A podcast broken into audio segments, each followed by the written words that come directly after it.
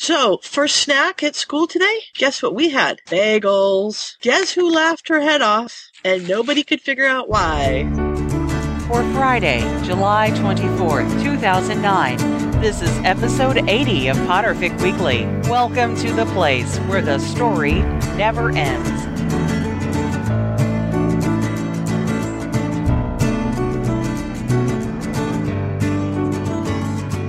We hold on to the wonder of that world through many pens.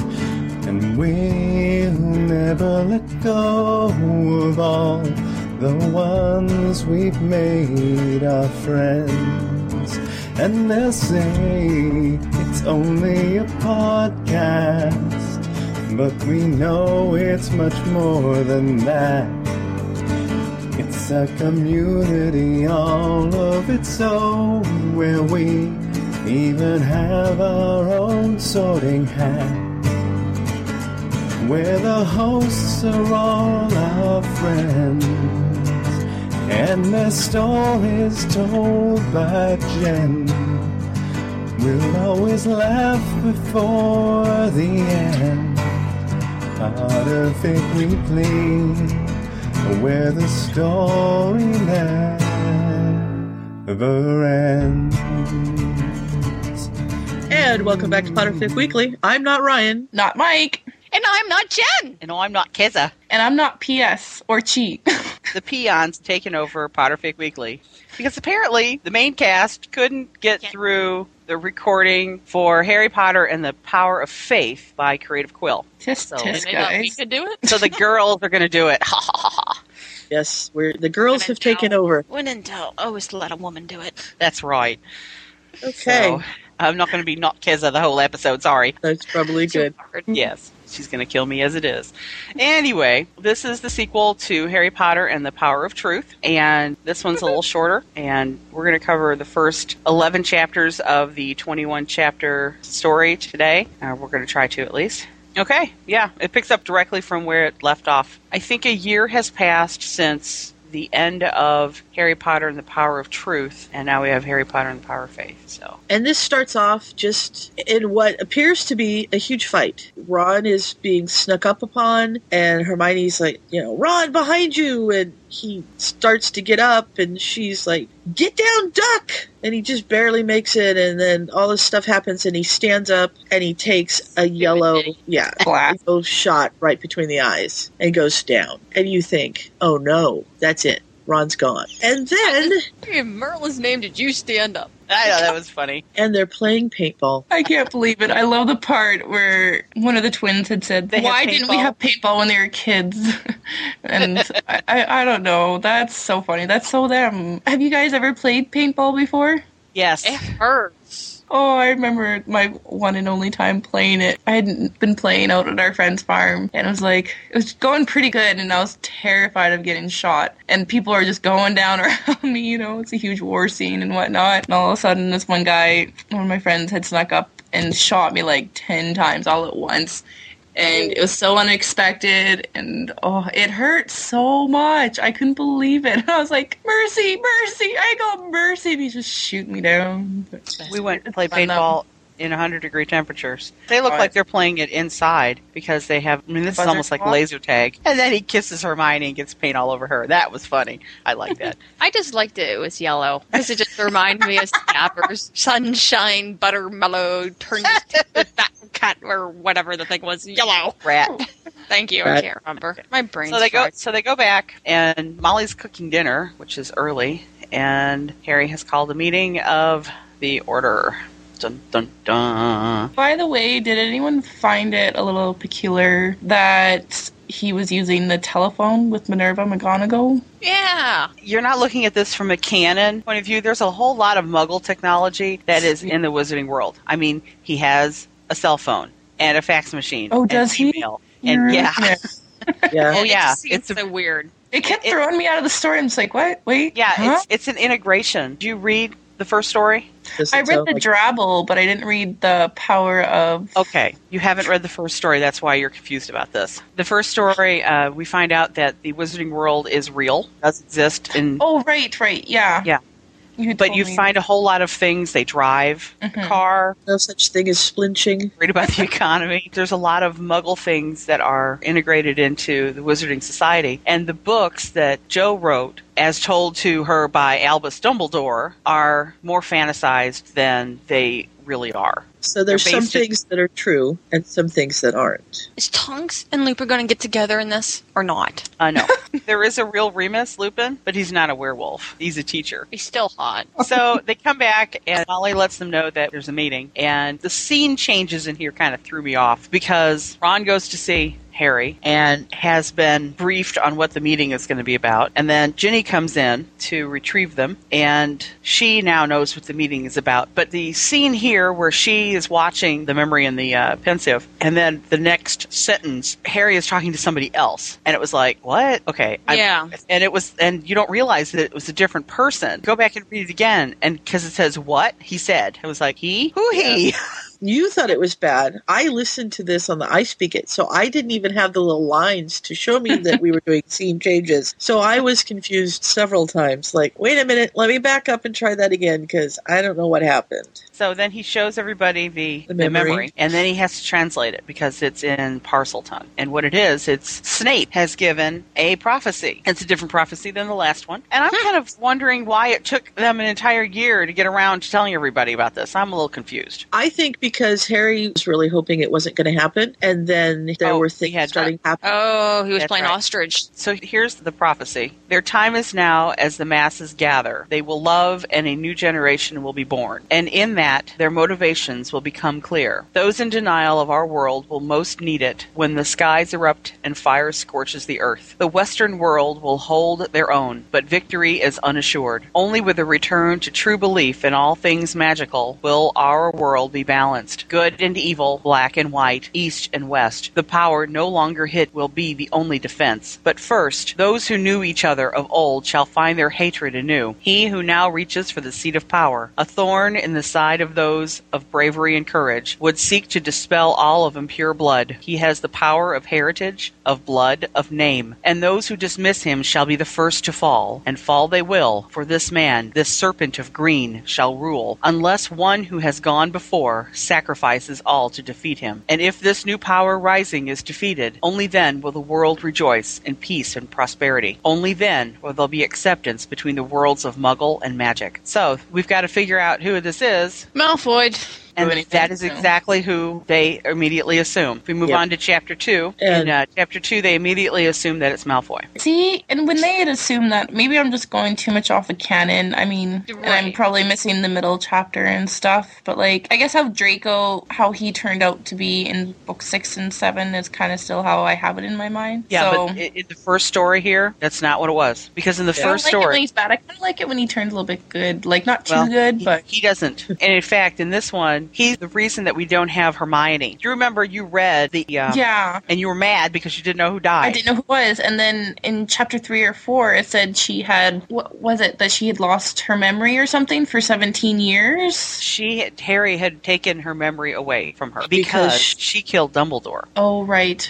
She was Imperious by Malfoy, so he killed Dumbledore through Hermione. hmm And when Malfoy was being taken away by the Aurors, he basically challenged Harry, and Harry Okay. told him that I, you know, I'm going to dance on your grave. So yeah, this there's a whole lot of animosity between those two. And now Yep. Harry thinks that Malfoy is trying to gather power because it, everything fits. It's the Okay. motivation. It, it's the way he is. And book six and book seven, Malfoy is nowhere to be seen. This is up through Order This of the yeah, Phoenix. it's very different. Is Snape full blood in this one? I don't think it Or- matters. Okay. Yeah, I don't think any. Yeah. I don't think it says. Neville says, "Harry, it's Malfoy, isn't it?" And Harry says, "That's what I believe." Yes. And Hermione says, "But how? I mean, I know he's clever, but but I thought Mahood had dealt with him. Isn't that what his letter said?" So they had assumed that he was dead for a while because he Yeah. was supposed to have been quote out, dealt with.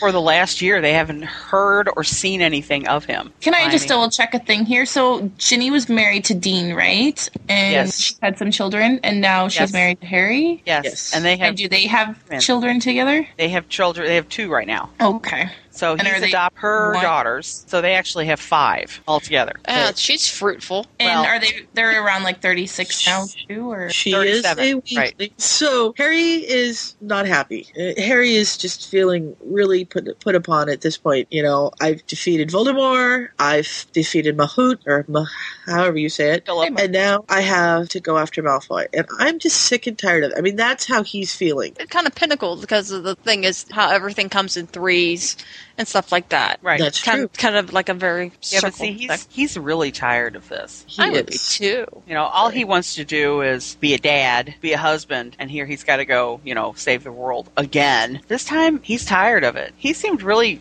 like fatalistic in this. Yeah, he did. And he is. And he's just said, okay, that's it. Basically, he said, screw it. We are going to reenact the high treason laws. And if we think you're a Death Eater, that's it. You're going to jail for the rest of your life. And if we catch you doing something you shouldn't be, you're dead. I am not playing games with you people anymore. This is how it's going to be. Right. And George says, I have never seen Harry that angry. And Ron said, he wasn't angry. Mm-hmm. And, Yeah. you know, and they said, well, what do you mean he wasn't angry? And Ron says, I've seen him angry. He never loses it. He wasn't angry. He was Hopeless. hopeless. Absolutely hopeless. He doesn't believe he'll ever finish this. He's going to just set up the world to deal with it. And he thinks he's dead. According to the prophecy, he has to sacrifice himself in order to save the world. That's what he's going to do. And he has nothing to live for. He has no reason to, to do, you know, he's doing it because he loves his family and that's what he does. But he has no hope. Absolutely no. And he's tired of it. And it's breaking his heart because, like I said, he wants to be a father and a husband and have his family around him. He doesn't have to want to put up with this. He doesn't want to have to do this. well, it's understandable too. Like that would probably be really tiring after how many years of going through that and losing so much. And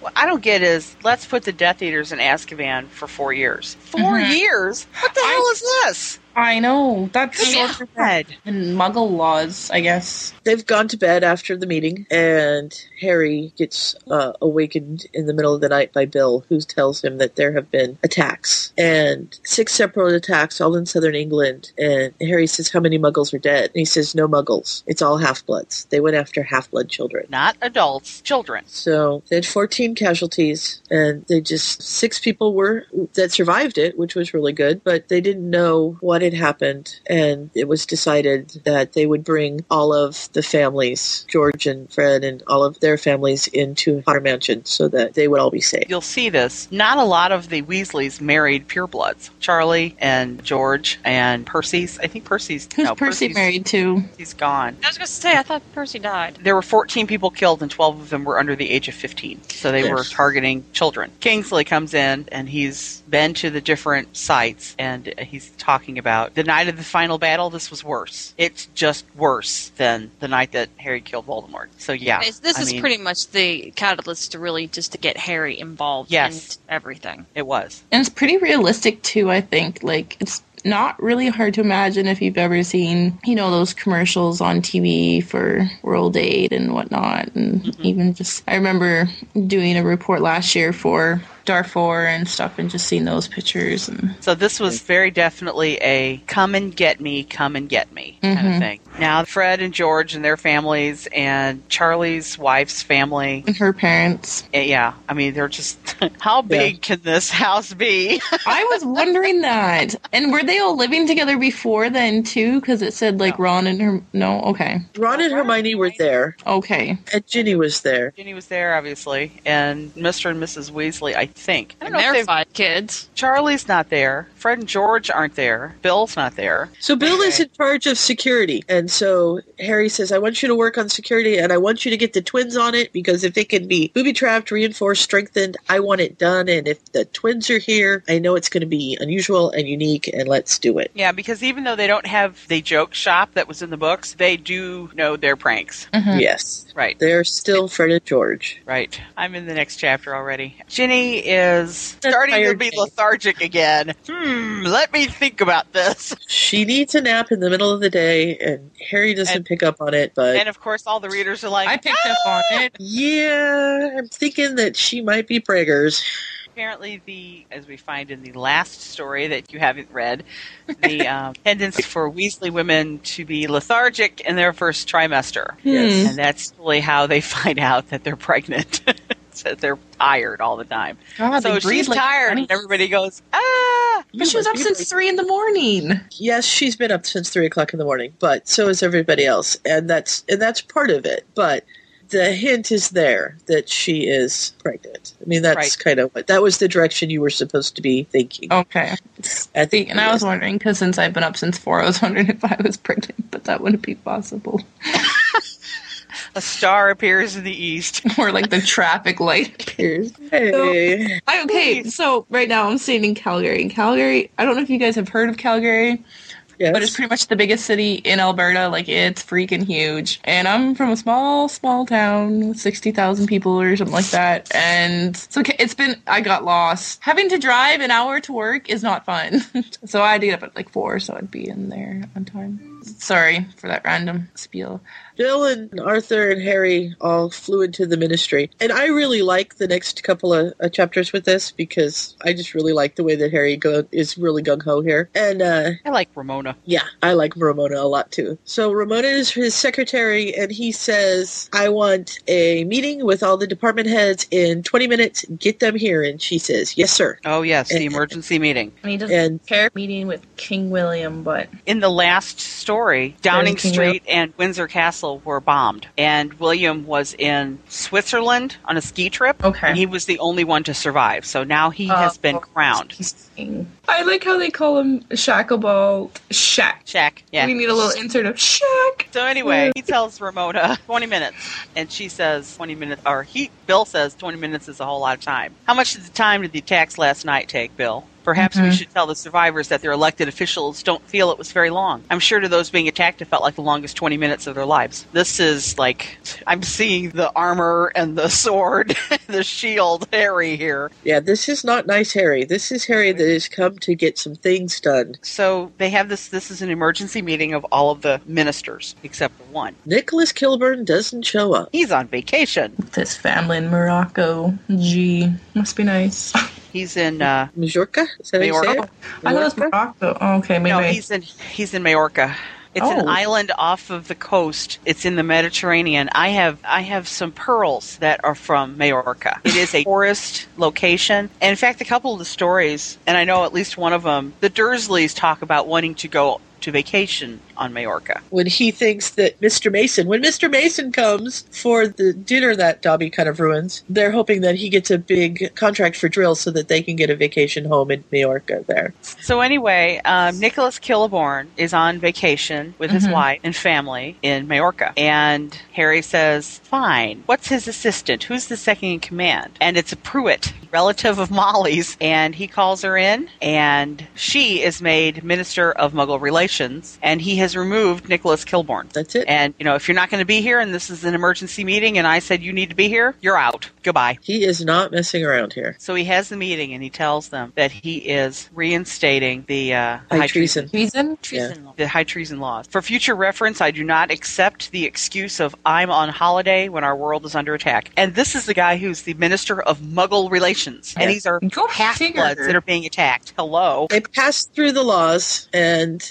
then they bring in Rita Skeeter and let her know what's going on so that she gets the scoop and she can spread the word that the high treason laws are back and that, you know, Harry's not messing around. He's going to be really tough on this and everything passed unanimously. It's absolutely gone the way that he wants it to, but he's not happy about it because it's not really what he wants. He just wants to, he's just doing the best he can and he's just tired and, you know, he's just not happy. He's not he's not fighting anymore. And Hermione is right. He's being reactive and not proactive about what's going on. Yeah. He's putting these laws into effect. If you do this, this is what's going to happen. Not a preventative. This is a consequence. I don't think I mind it so much. I mean, because he's he's gotten to that point where in his life where he's not taking any more crap, and he's got to lay down No the crap law, for and no he means business. Yeah, and I think I mean I haven't read the chap the rest of the chapters that we're supposed to, but to me it's just like it shows everyone that he means business, and I think it'll set a good example for other people. Hopefully, you know, like you do this, you're gonna get the highest penalty possible. Like, Well, the, the Yeah. big problem with that is that's fine and dandy, but you get a group who is terrorizing. They're not going to care. They don't, you know, ha ha, yeah, you put me in jail. Find me first. I can't You stand know? people like that. You know those people that you talk to and you can't get oh those people that just push your buttons, you know, and you don't know how to talk with them and they just keep pushing back and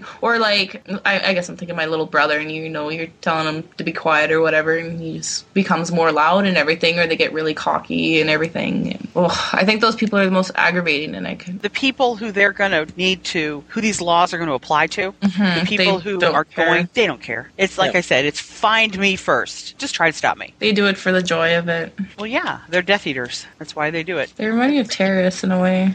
That's exactly what they are. Yeah. And you'll So- find out later that they uh, that they have that mentality because later something happens and, and you see exactly where they're coming from. Who the No. Death Eaters or the other Death, people? no, the Death Eaters. Okay. And that they, you know, that they don't care. There's nothing that you can do. You're threatening to kill me, so what? If you don't kill me, he's gonna. Mhm. There's there's nothing you can do to me. I wonder They how just people like that get to a place like that, though. Maybe Ask somebody who's a suicide bomber. It's Mm-hmm. brainwashing and mm-hmm. Low conviction. self-esteem. Well, no, no. For people like this, they are totally convinced that they are going to go Doing it. on to a higher plane. Or, you know, the 72 virgins. Chapter 4 The Daily Prophet has just released the two inch headline that says New Minister reinstates high treason laws. And Harry and, and Arthur have a heart to heart, and I really like this part. Harry says, "Arthur, you're the you were the one of the best ministers we've ever had." And he says, "No, Harry, I'm not fooling myself. I looked good because I followed Fudge, and Fudge was a inept." When I was reading, I thought they'd like sit back in time and like Harry was having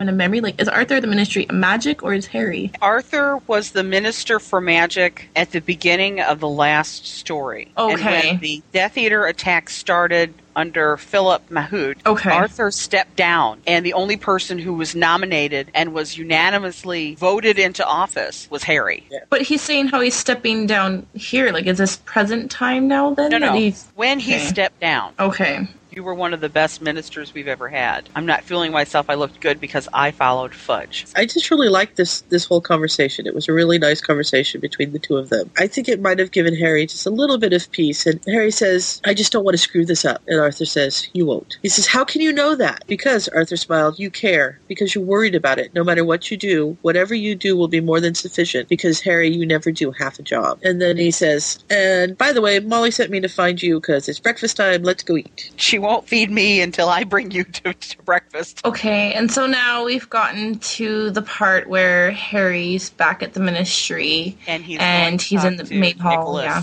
He's waded through all the all the reporters and he's kind of given them a very short statement and now he's heading into his office. And he talks to Ramona for a bit, something about German pastries and how she needs to get an assistant to go get. Ramona just kills me because Yeah. here she is. She is the assistant, the administrative assistant to the minister for magic, and she's walking to To work. work. And she She lives in a flat that's not connected. connected to the Floo network. I was like, What? girl, you are in so much trouble.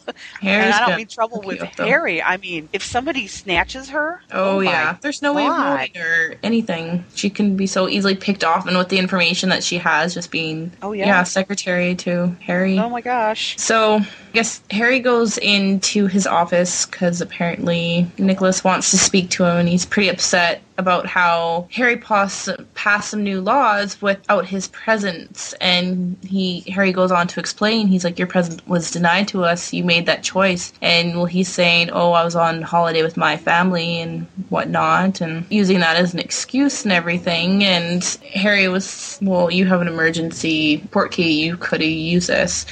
And he goes on to explain that He didn't have it with him. It's like you have just sunk your own career. I like my notes right here. Nicholas Gilbert is waiting for him. Can you say whipped? My wife wouldn't let me come back. I didn't feel it was too much to ask for a week's holiday without interruption. He's like, Well, you can go on and take that issue and put the new Dark Lord when we managed to nail him down. And so they go on to explain that he's been kicked out of his position and that Miss Prewett has taken over. Sometimes doing what they do in their job, they do have to put their family second. He knows how that feels. But he's wanting Nicholas to understand that he wouldn't have called this emergency meeting without good reason eh, to. Without it what- being an emergency. yeah, without it being an emergency, exactly. So, in he was you were min- minister of Muggle relations, and you chose to stay out of the country after an attack that could have well have been fourteen Muggles dead. And he Nicholas goes, it wasn't their bloody half bloods. Harry, Ron, and Bill all looked at him surprised by his choice of words.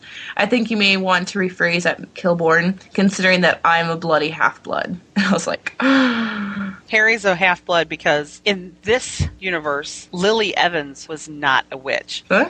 Yeah, Lily Evans was not a witch. Oh. She was a muggle. James Potter was a fool, Oh, but but Lily so how Evans. did he meet Lily then? He met Lily. I don't know how he met Lily, Oh, but goodness, it wasn't just in Hogwarts. I mean, it, it could have been on a holiday or something. You know, he just they didn't meet at Hogwarts. I bet they met at a Muggle diner. Maybe because Snape didn't like Harry Mm-hmm. because he, he knew James, but the motivation of Snape being in love with Lily, and that's why Mhm. Snape hated James so much, that wasn't there. This was prior to us knowing all of that. I feel like it's a whole different book series. It is. It is a whole is. different book series. That's why I like the first story so much because it was like taking bits of canon and twisting them just enough to fit into different places, and it was like, whoa. because it was really fun to see what they considered real and what they didn't. It was always, you know, you just waited to see what was going to come next. Right. They do apparate, but you can't get There aren't house elves. I think I'm remembering that right. Right? Aw. And stuff and there's like that. and there's So- no Dementors. and right, there's no Sirius. Am I right in that? There's no Sirius. Right, that's what I thought. Alright. No Hagrid. So that was really I liked that part because you you got to just kind of see. I thought the premise was a really neat premise. The whole way she went about putting this universe together, I thought was really neat. So so and, Okay. and here's old Nicholas again. He's just not you know after he's after he's called Harry the bloody half blood. He Uh-huh. says again, "I apologize, Minister. My wife." Yeah, this guy. He's not. He's whipped. So we have, you know, my wife is your problem. You were needed here. Mm-hmm. Taking the position of minister, you made a commitment to make yourself available when you are needed. Failed to live Yep. up to that commitment, and so you're out of your office. You have no one to put blame but yourself Right. That's and it. your wife. And your wife. If you really like working here, why don't you go down to Human Resources and see if they have anything available? Mailroom. Yeah, he'll be he'll be in the maintenance section. Reg Cattermole could be upgraded then. So Nicholas leaves. He goes out to, to talk to Ramona and asks her, "Why don't you Floo to work?" She says, "I don't have a Floo in my flat. Why don't you apparate?" She can't apparate. With apparation, either you can or you can't. Not everybody can. So he has this conversation with her and discovers that Nicholas Kilborn's wife is Mhm. Lucinda Maddox, and Who's Lucinda that? Maddox is Narcissa Malfoy's niece. She is related to the Malfoys Dun, dun, dun. by blood. Wait, who's her mom then? Don't know. Remember, this is so she is uh, Draco's cousin. What's the thing with the, the U.S. Air Force? If you have bad eyesight and you join the Air Force, you'll be scrubbing bird guano off of the runway in Guam. I think that's Aw, where they need to send. Nicholas. I can't even That- believe he got that position in the first place. Like, I know you're not didn't know. supposed to be biased. They didn't know. Still, Right. they should do background checks. Uh huh. You think they Oh, would? and that's next. But and Harry goes back into his office and, and he just Ron just sees Harry's face and he's like Harry he stands up and his hand goes to his wand what is it if what I think is going on is going on then the ministry is employing spies Hmm. and now they have to figure out where they're going to go now because they don't know who they can trust absolutely not Ron has just been notified that we have spies in the ministry, and he's all like, "What bloody hell are you talking about?" And now they have to figure out how to how to figure out who is the good guys and who is the bad guys. And there is no way you're going to do background checks on everybody in the ministry. Are you crazy? It'll take forever. Uh huh. Not But only Bill's will it take forever, idea. but everybody will be suspicious. So they come up with a better idea. After, well, Ramona is now hysterical because Harry is moving her into a different flat. Harry has decided that Ramona walking to and from work is a safety issue, so he has found her a new flat. And Harry and Ron walk in to find him comforting her as she's sobbing all over him. And they are thinking, oh no, what happened? And she's just, you know,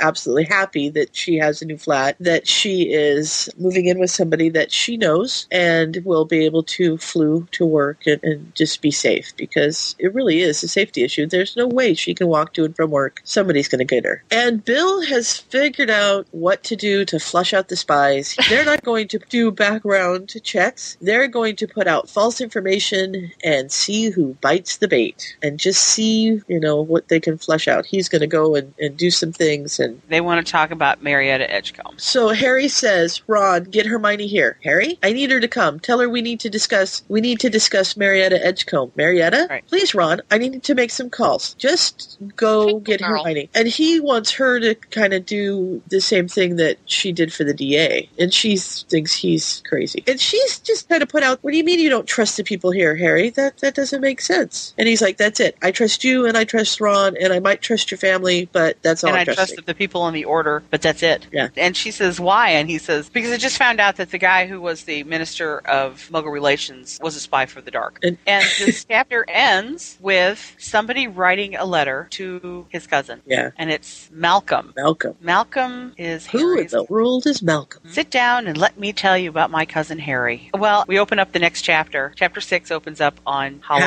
Halloween, Halloween. which is still And- not a great day for Harry. No, it's going to be a Yeah. worse day for Harry too. But first, he's going to go for a dance. Did How he about we- figure out she's pregnant yet? I don't think she's announced it to him yet. Yeah, and they're making going to keep it silent for the rest of the family as well. And she comes out, and she's beautiful, as beautiful at 36 as she was at 15. No one could tell by looking at her that she had given birth to five children, or that she was old enough to have a child graduating Hogwarts. He's just looking at her, and he knows he's got to go to this party, but he's not sure. And he just says, "How about we skip the ball and get right to the good stuff?" I mean, you have to realize that he's only been married for a year and a half. I mean, come on. And then they flew over to McGonagall's office, and as always, Harry Trips is on his way out and just hates fluing. Fluing is no fun. And uh, I love this line. Minerva, Ginny smiled, casting a sideways look at Harry. I apologize for our lateness. Harry was primping. Harry gives a yelp of disbelief as his wife smiles wickedly at him. I thought that was great. And off to the ball they go. They meet the dates of the daughters. And the first one they run into is Maddie, who is with who is in the third year, and her date is a fifth year named Denny Samuels. And Denny Samuels is Parvati Patil's son. Of course, Ginny has to dig at Harry because Ginny tells Denny that Harry took Padma to the Yule Ball. You dated my aunt? No, we never dated. She's just like poking him and poking him. And now we have two more, Mary and Meg. and Mary's young man is Eric Richards. And he, while Denny was kind of shy and kind of standoffish and not really sure how to act around the famous Harry Potter, this one shakes his hand and is very confident and stuff like that. And Harry's not sure at all that he likes this confidence because you're going to be this confident. What are you doing with my daughter? I just like that he goes, Sir, Mrs. Thomas. She says, Mrs. Potter. Oh, uh, yeah, of course. I'm, I'm sorry. I apologize. Well, the girls still have the last name of Thomas, which is why he said Mrs. Thomas. Meg is with Eric, and Mary is with Michael Prewett. Yeah. Wait, that's some incest going on there? Nope, nope. Okay. The Prewetts are a very, very big family. Did she say Prewett? My mother's family is extensive, Harry. He's family? He's I far too these. confident for 17, Harry said, then stopped dead. Why would he be that confident with Meg? Harry, Jen, you know what we were when we were 17? We were 16, love, and I was 15. Yeah. Dose of your own medicine. Yeah, but now he wants to go beat up the 17 year old. No, outside would be better. Later, with fewer witnesses. Then he could really scare the snot out of the little. If you think of the Yule Ball, Ginny came to the Yule Ball with Neville when she was 13 and Neville was 14. And so Harry is all, what is that fifth year doing asking Maddie to the ball? She's only 13. I'm thinking Ginny was only 13 too. Jenny, Mary is. I've spoken to her too. Love, relax. It's like all crashing down on him. I think it's about time I had a little talk with McGonagall about the co-ed dorms, Harry said mostly to himself. Ginny and Snape burst out laughing. It's good to see Ginny and Snape laughing together, it is. No, I really like seeing Harry Why is, yeah, who the hell is this Richards kid, and why is he touching my daughter? And I also like the whatever goes on in the school, Potter. Snape said, an evil smile on his face. Very little of it actually happened in the dorms, as I'm sure you'll remember. Maybe locks on all the empty classrooms and broom closets would be a good idea too. Surprised he doesn't have them in chastity belts at this point. But anyway, I'm sure he's going to go look for that charm as soon as this ball is over. that iron underwear charm, I guess. I don't know. So, So, we go he gets dance, to dance. and he's going to go dance with all of his girls. I love that he dances with Meg, and she tells him that all of her girlfriends think that he's gorgeous, and that Yes. there's posters up of him in the dorm room. And he's like, "Posters? When did I pose for posters?" And she's like, "Oh, well, they're not really you. They're that actor that plays you. There's a striking resemblance." Ego boo to Dan Radcliffe. The thing that I really liked is she called him dad. It was like, oh. I really like seeing Harry as a dad Yes. here. This is Yeah. it's a really neat moment to see Harry acting as a dad, and he's being real protective, but at the same time, he's really having a nice time with his kids too. And there are his kids. They may not have been born to him, but they are his kids. He's been there through practically all their lives, anyhow. So In the previous story, he figured he wasn't going to have any kids. So mm-hmm. those girls were going to be his children. Those are his kids. Because those were the closest that he was going to have to his own. And now he's got his own kids. Okay, so we have the dance with Meg, and then he goes and looks for Mary, and Mary is talking Quidditch. But yeah, and it's fun too. It's just hmm, Harry murmured. Well, if he gets out of line, I know a couple of really good undetectable hexes I can show you. Daddy, well, it's not easy to see you out with a boy. Harry complains. He's a nice boy, Dad, and he's really nervous around you. Although I don't understand why. So be nice. Oh yeah, I will," said Harry. finally goes to find Maddie. And Maddie's with a group of her friends, and one of her friends has a very familiar name. Yes, she does. And her um, friend's name is Julia Edgecombe. Marietta Edgecombe has passed away, but she got married before she passed away. And they don't know much about what happened to her after she got married. This is her niece. I still want to know how Harry got to be six three. Yeah, I know. Harry's always six three. He's this little short guy. This is not like the books. Ha ha! I just smacked her down. This is a good moment with Julie because he finds out that her aunt was Marietta, but he also finds out as he takes Maddie out to dance, and I love the nickname Smidgen. I'm sorry if I embarrassed your friend, he says, and, and he, she says it's okay because she's used to it. And you come to find out that she stands up in a, a DA meeting and tells them who she is and who her aunt is, and just says, you know what, my aunt is not me, and I am totally on the side of, of this. I'm with the DA, and I will not be the one that that is uh, going to betray you. She married And- a Death Eater. What really gets me here is that they still have Dumbledore's army. It's been 20 years and they still have it. Yeah, 'cause she's a member in good standing of Dumbledore's army, Yeah. and that they've been best friends since Julie pulled her back into the boat when she fell out in the lake going over. It's such a glimpse of the giant squid. so yeah, they've been friends for a long time. So they finish the dance, and Bill and Ron are standing next to Ginny, who is trying to get his attention. And there has been an incident. And it's not a Um, nice incident. Oh no, it's not. And remember that they still think that Malfoy is behind all of this. The graves of Harry's parents have been desecrated. Bones have been just- removed from the coffins, and they are scattered around the gravesite. There's a note left. I just had a epiphany. I think it's not Malfoy anymore now. You don't think it's Malfoy anymore? Who do you think it Uh-uh. is? I think it's Edgecombe in some bizarre way. It's related to them. I Oh, don't no. know how. Well, that's okay. We have prediction by Trisha. Hey, I'm Mike. Yeah, you're Mike. I'm Mike now. So Trisha now thinks that the person behind all of this is an Edgecombe. It's Malfoy not could be involved in it. She could have married him. They never said who he married, or Who she married. yeah, who she married, but no one knows That's- who Malfoy married. So he's received a note that says, "You are the last of your line, Potter. I will see to it." And Yeah. Now he's Does that mean about- by the like the mail line? that means that just doesn't mean male line. That means anybody. He's gonna he's gonna wipe it all out. Right. Oh no. So now Snape knows more about the old magic than any other wizard alive because obviously Dumbledore is gone. So now he needs to protect his children. This is kind of creepy. Yeah, it is.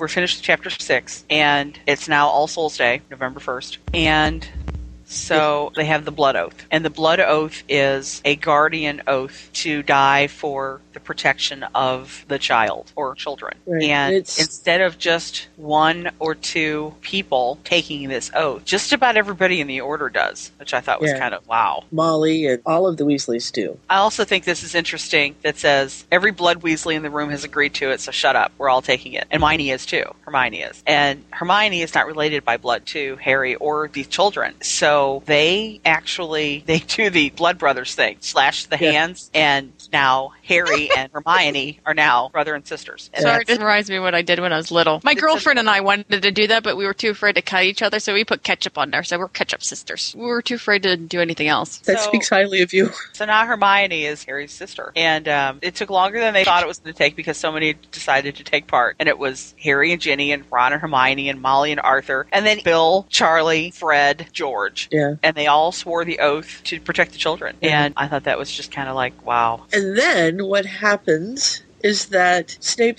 adds it all to the cauldron with the other ingredients and everything, and it bubbles and turns clear, and he decants it into bottles, and he says, The children must be bathed in water containing this for the next three days. Use a bottle each day in lukewarm bath water. They must be treated in the water for at least 20 minutes. It's like, yuck. Yeah. Sorry. It's a po- it's it's can, just a potion. they wear, can they wear some it's a, it's a potion. It's a potion. I mean, it's like you know putting bubble bath in a bathtub. It's a potion made out of blood. What's bubble bath made out of? True. It's made out of. scraping. Just don't think So- about it. Um, but anyway, so So the children uh, are protected. Here's the oath. I'll dance on your grave, Malfoy. Someday, somehow, I swear to all that is holy, I will see you dead and dance on your grave. And that's what Harry says to Malfoy when Malfoy is being taken away after the final battle with Voldemort. And Ron is remembering this. That's why everybody thinks it's Malfoy, except for Trisha, who thinks it's an Edgecombe. So then we've got the prophecy. She comes in and, and Hermione is, is making tea for Harry and she's talking to him about his attitude. She says, I'm worried. And he says, About what? She says, You. You're the minister in a time of war. The wannabe Dark Lord has targeted you. Your parents' graves have been desecrated. Your children have been threatened. You're committing political suicide to protect us. You're more concerned about everyone else's welfare than your own. Shall I go on? And and he's not dealing with this like he did against Philip Mahood. He is this is more like he was in the seventh year, where he thought he was going to die. He's lost faith in his ability and theirs to survive this. And he's just tired. And he thinks that I'm not gonna get what I want. I just wanted a family and to grow old in peace, and he's not gonna get that. And he tells her, um, the uh, there's a bit of the prophecy that he didn't reveal. And it goes up after the line about the one who went before sacrificing all. And fall they will, for this man, the serpent of green, shall rule, unless one who has gone before sacrifices all to defeat him. And if this new power rising is defeated, with student joining master in death, only then will the world rejoice in peace and prosperity. So he thinks that he's going to die. And the only other person who knows this is Snape because he speaks Parseltongue. But he tells But- Hermione. Of course. I always tell Hermione. Well, she's really his sounding board. She's been his sounding board for years. I mean, think Yeah. about it. I mean, all through canon, canon books, Hermione has been the voice of reason. True. And he will tell her what he thinks that he needs to do, and she'll take a look at it and pick it into little pieces and go, This is what I think, and then sound it back to him. She's his voice of logic. She always has been. So he says, You know, this is why I'm so moody. If I seem like I'm moody, this is why. So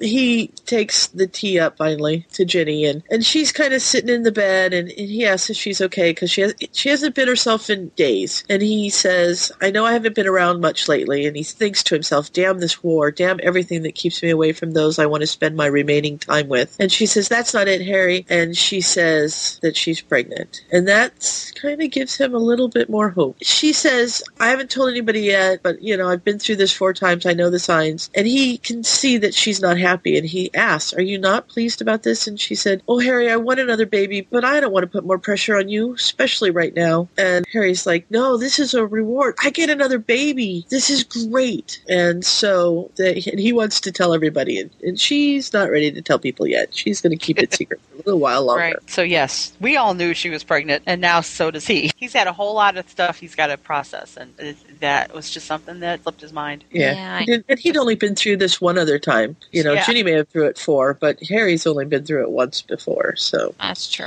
and then we move on, and Harry gets the mail from the mysterious Malcolm that sent him something before. And I, I love the way that they did this. They sent it through Stephen Lewis, who is the editor of the rag paper that they've been using to get out the word that there really are wizards in the world. And it's addressed as personal. And Harry's like, Well, why didn't you just open it, Hermione? And she said, But it's personal. And he's like, But you know everything about my life. Just you, why didn't you open it? I'm an open book. And she's like, Yeah, sure, Harry, you're an open book. But he opens it and he turns just white. He just goes pale. And it's a letter from who we would know as Dudley, but Malcolm. And it's- I just he, he wants to see Harry. Oh, and he's come across something that were things of his mother, of Harry's mother, that apparently Petunia had. because Petunia, Petunia has dead passed now? away. Yes, Petunia has Petunia passed away, quietly in her sleep, and he And- apologized for being such a prat. which I thought was like, wow. Yeah, and now Harry has to decide what to do. If he's going to go and see him, if he's going to go pick up his stuff, what is And is it's a- he going? To It's been 20 years since he's even seen Malcolm. And in the last story, I thought this was interesting. He goes to see him and he Yeah. apparates to a little bit of a distance away and he walks. And he's reminiscing about his life before he found out that he was magical and the school that he went to because of the strange things that he would have been ostracized because of the strange things that happened to him. And he passes two women who kind of recognize him. They may have gone to school with him. Who knew? And he goes to see he and they're, they're uh, Malcolm is still living at Four Privet. Um, it was the same house, perfectly manicured lawn, and the symmetrical flower beds were gone. Their flower garden, it's a wild garden, and there's a woman who is working at the garden, and it's his cousin's wife. And Malcolm comes to the door and says, "Harry, I can't believe you're here. I never expected. You know, come in." And then he introduces him to his wife, Marion. So we have Miriam and Malcolm, and they have two children. They have uh, David, who is nine, and Susan is eight. And Harry tells Malcolm that, you know, yes, I have five, and I have five children, and he's because he's counting Ginny's three, and explains to them, you know, that we've just had twins, and we just found out we're expecting again six children. Wow, telling you,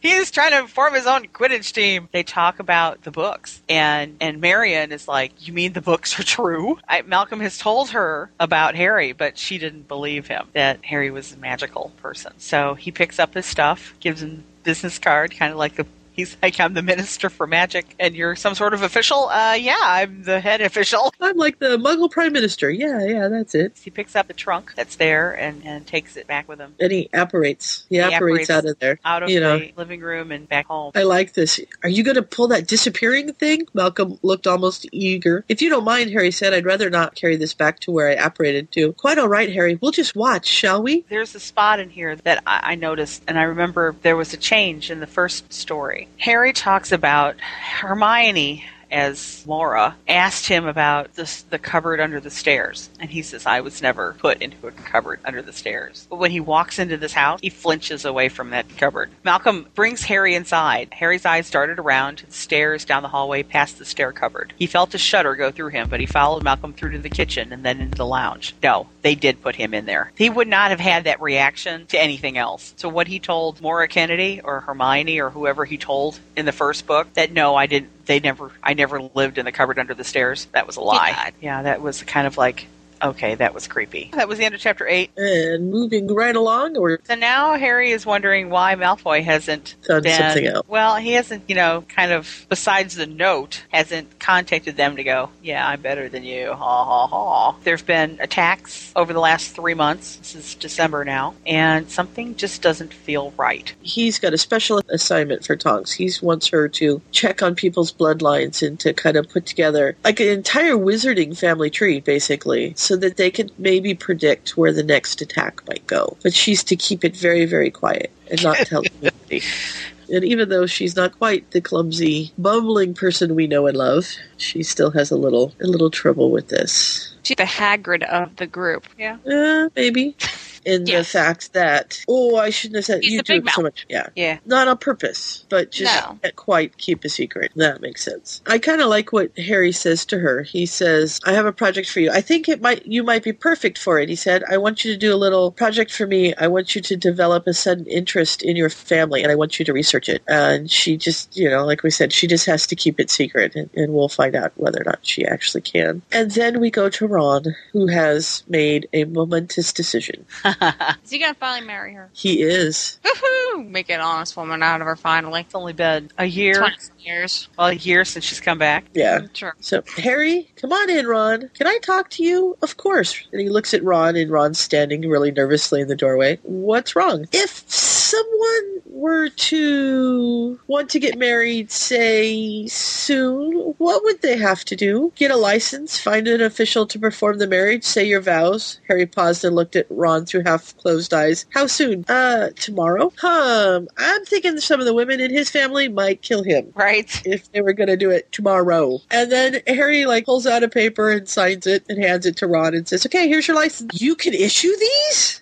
I assume so, seeing that Ramona put it in my my pile of things I can do. Here you go. Here's your hypothetical license. You might uh want to ask Hermione first. Just a thought, you know, but she might I think it's appreciate. funny. He says, "This, that's it. This is a marriage license." And Harry says, "What did you expect? Something with chains and manacles?" And then we have a problem. We do. Here Snape comes shows Snape, up. and his black robes billowing out behind him. And he says, What the hell is this I hear about you tracing the lineage of every witch and wizard in England? Are you insane, Potter? Then we find out that Tonks to yeah. can't keep a secret, but it's not really her fault. Snape is not happy. Snape doesn't want to know about him doing this. He he thinks that Harry's now almost as bad as everybody else. That he's looking for the pure bloods, and and it's all going down to blood again. And Snape's just you know I can't believe that you're doing this. He calms down Snape, and then he calls Nymphadora, uh, Nymph. Nymph. That's what he calls her. He doesn't call her Tonks. He calls her Nymph. I need you to come right now. And she's like, um, but I'm in the middle of something. He said, no, you need to be here now. Although it doesn't sound very mean, he says it firmly, not allowing the anger to show. She knows that there's something wrong, and by the time she shows up, she's in tears. He says, I don't care if you're up to your dainty little fingers in Death Eaters. I want you here now. Now he's scared her. And we know the last time he said, I want you people here, and somebody didn't show up, there was hell to pay. So Right. she is going to show up. And she used the phone. Again, telephone. Woo! Yes, well, we have telephones. Yes, we do. And of course, So- she arrives in a panic. Okay, so she shows up in the kitchen, arrives Right. in the kitchen, and Molly and Ginny are in the kitchen. And they're like, What's going on? And Nip's like, Harry just called me, told me to get here. He sounded really upset. Oh, I think I might have done said something to somebody. And so Harry Yeah. comes to the kitchen and he says, I'm a little disappointed, but I'm not angry. You have to be more careful. Tonks yeah. burst into tears. I'm sorry, I didn't think, and She's just about finished. yeah, with she's been working fast. Yeah, and she's a little emotional. Yeah. She's distraught. So while Harry is dealing with Tonks, Ron is dealing with Hermione. He's trying to explain that in the wizarding world, there's no such thing as divorce. Right. If you get married, that's it, forever. No leaving. It's to death do us part. Right. No separation, no divorce. It's like being sealed. It's a spell. And he's kind of bumbling around this. He hasn't actually asked her. He's just trying to see if she understands. And she's like, you know, Ron, what are you talking about? So finally, he pretty much he's like, uh, so you'll marry me? Of course. I've already said I would. No, I mean, you'll marry me now? Now?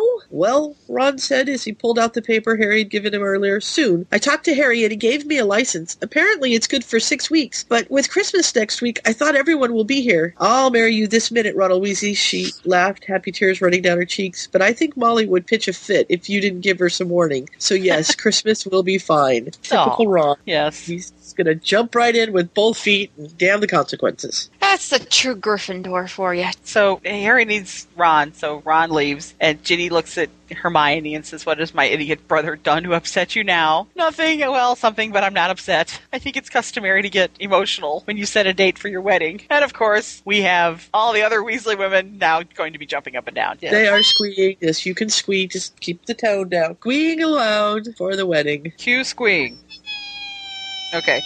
Nymphadora has just about, uh, she's just about finished. This, this is where she tells him that she's done. Pretty much. And she f- kind of finds out that, that the sorting isn't really, you know, as random or as. Well, apparently there's not a hat. I don't know if there is There's or not. but profilers. Yeah. There's profilers, and, and they are doing it. That Remus could have been a, a Hufflepuff. Yay, Hufflepuff had to say it. And that And that, and that Peter Harry, and Slytherin. Harry could have been a Slytherin. James would have been a Slytherin. James' parents insisted that he go into Gryffindor. By the way, Shaft Shacklebolt and Tonks were involved, but it didn't work out, which is why she's so emotional. But I love this. And Remus was suggested for Hufflepuff. Tonks screamed again. Ah, I may be able to use that. They've got it on the computer, and she finds things on the internet about the school, the school records. And so once again, we call in Bill because Bill is the go to guy for this. Anything that needs to be done that has to do with security or protection, we call Bill. I just think it's extremely funny that all the records are on the internet, and that's how she did all the stuff, and that anybody could get into it. It's like, uh, we have a problem here. Who has done security for the ministry before Bill?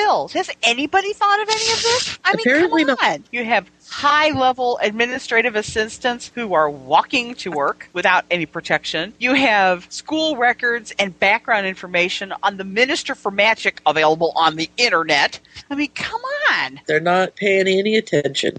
They're not that bright. They just hmm. don't know. But now, see, Bill's Bill's on it. It's going to get fixed. We're at Christmas. It's been a bad year, but now now we're at Christmas. The Carols are back from Hogwarts, and there's a wedding coming. It, it's Christmas, and the Potters have a full house. Everybody's there. And Hermione says, "We need to think of the future. We need to have hope for the future, faith in our ability to stop this from happening again, and we're not going to do that by being reactive." So she's thinking about this. She knows that Harry thinks that he's going to die, and so she's just trying to be encouraging and, and stepping up to the plate, and just trying to get everybody thinking that this is we've got to fix this. We're talking about the CIA. They have the CIA, and then uh, Meg decides. Meg goes in and talks to Harry. Dad, can I talk to you? I want to be an Auror, and he's like, uh, gulp. And, but she, you know, she's been thinking about this, and she said, "But you were an Auror by my age when after you graduated, and you went through the program really fast." I almost had a mic moment.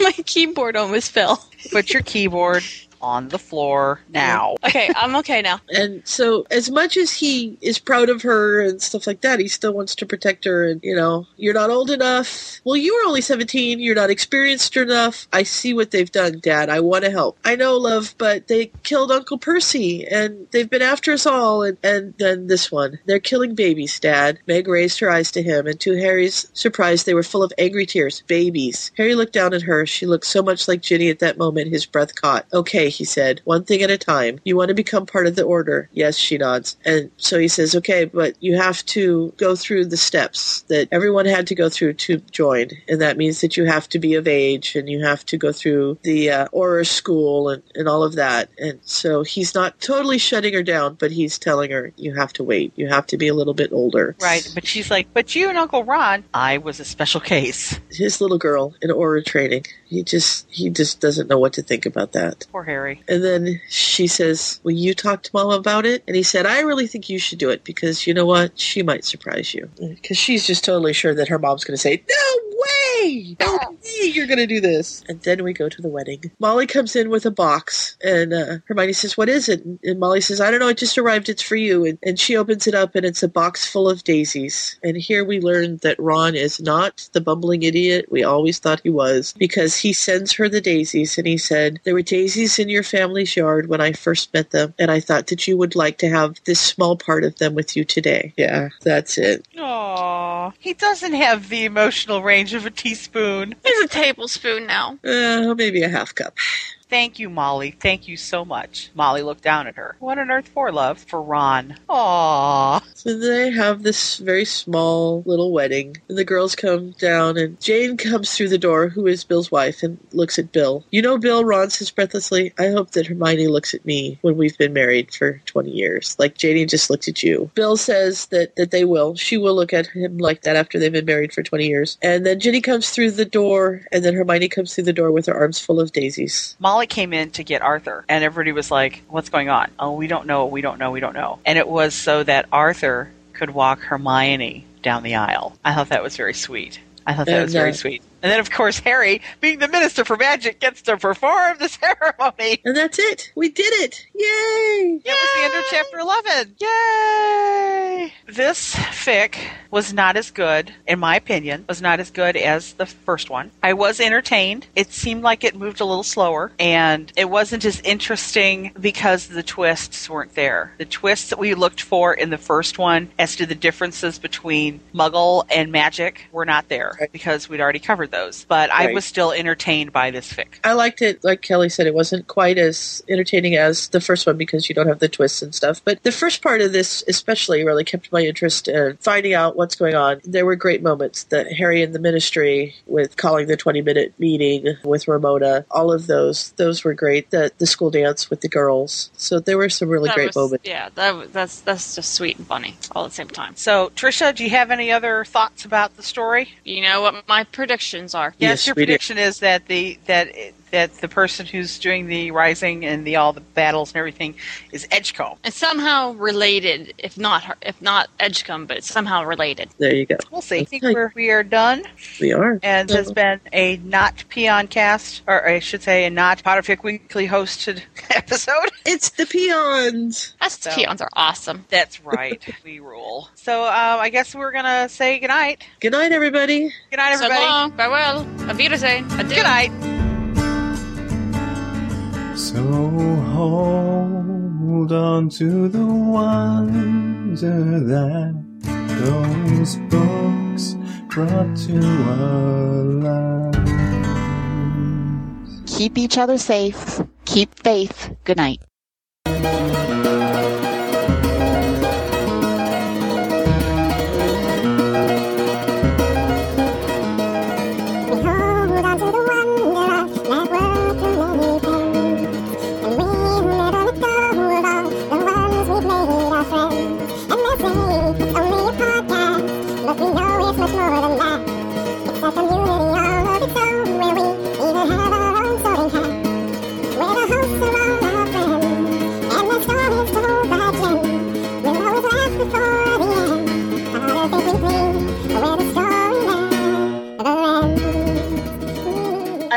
Uh, home for Easter break this weekend, and sh- I had to shuttle my brother to church because my church service was an hour later than his. And I had Poofle on because I always have Poofle on wherever I am. And he's like, "What is this?" So I'm like, "It's like NPR." Except a little less intelligent. From NPR News, this is All Things Considered. I'm Robert Siegel in Washington. This is Sue.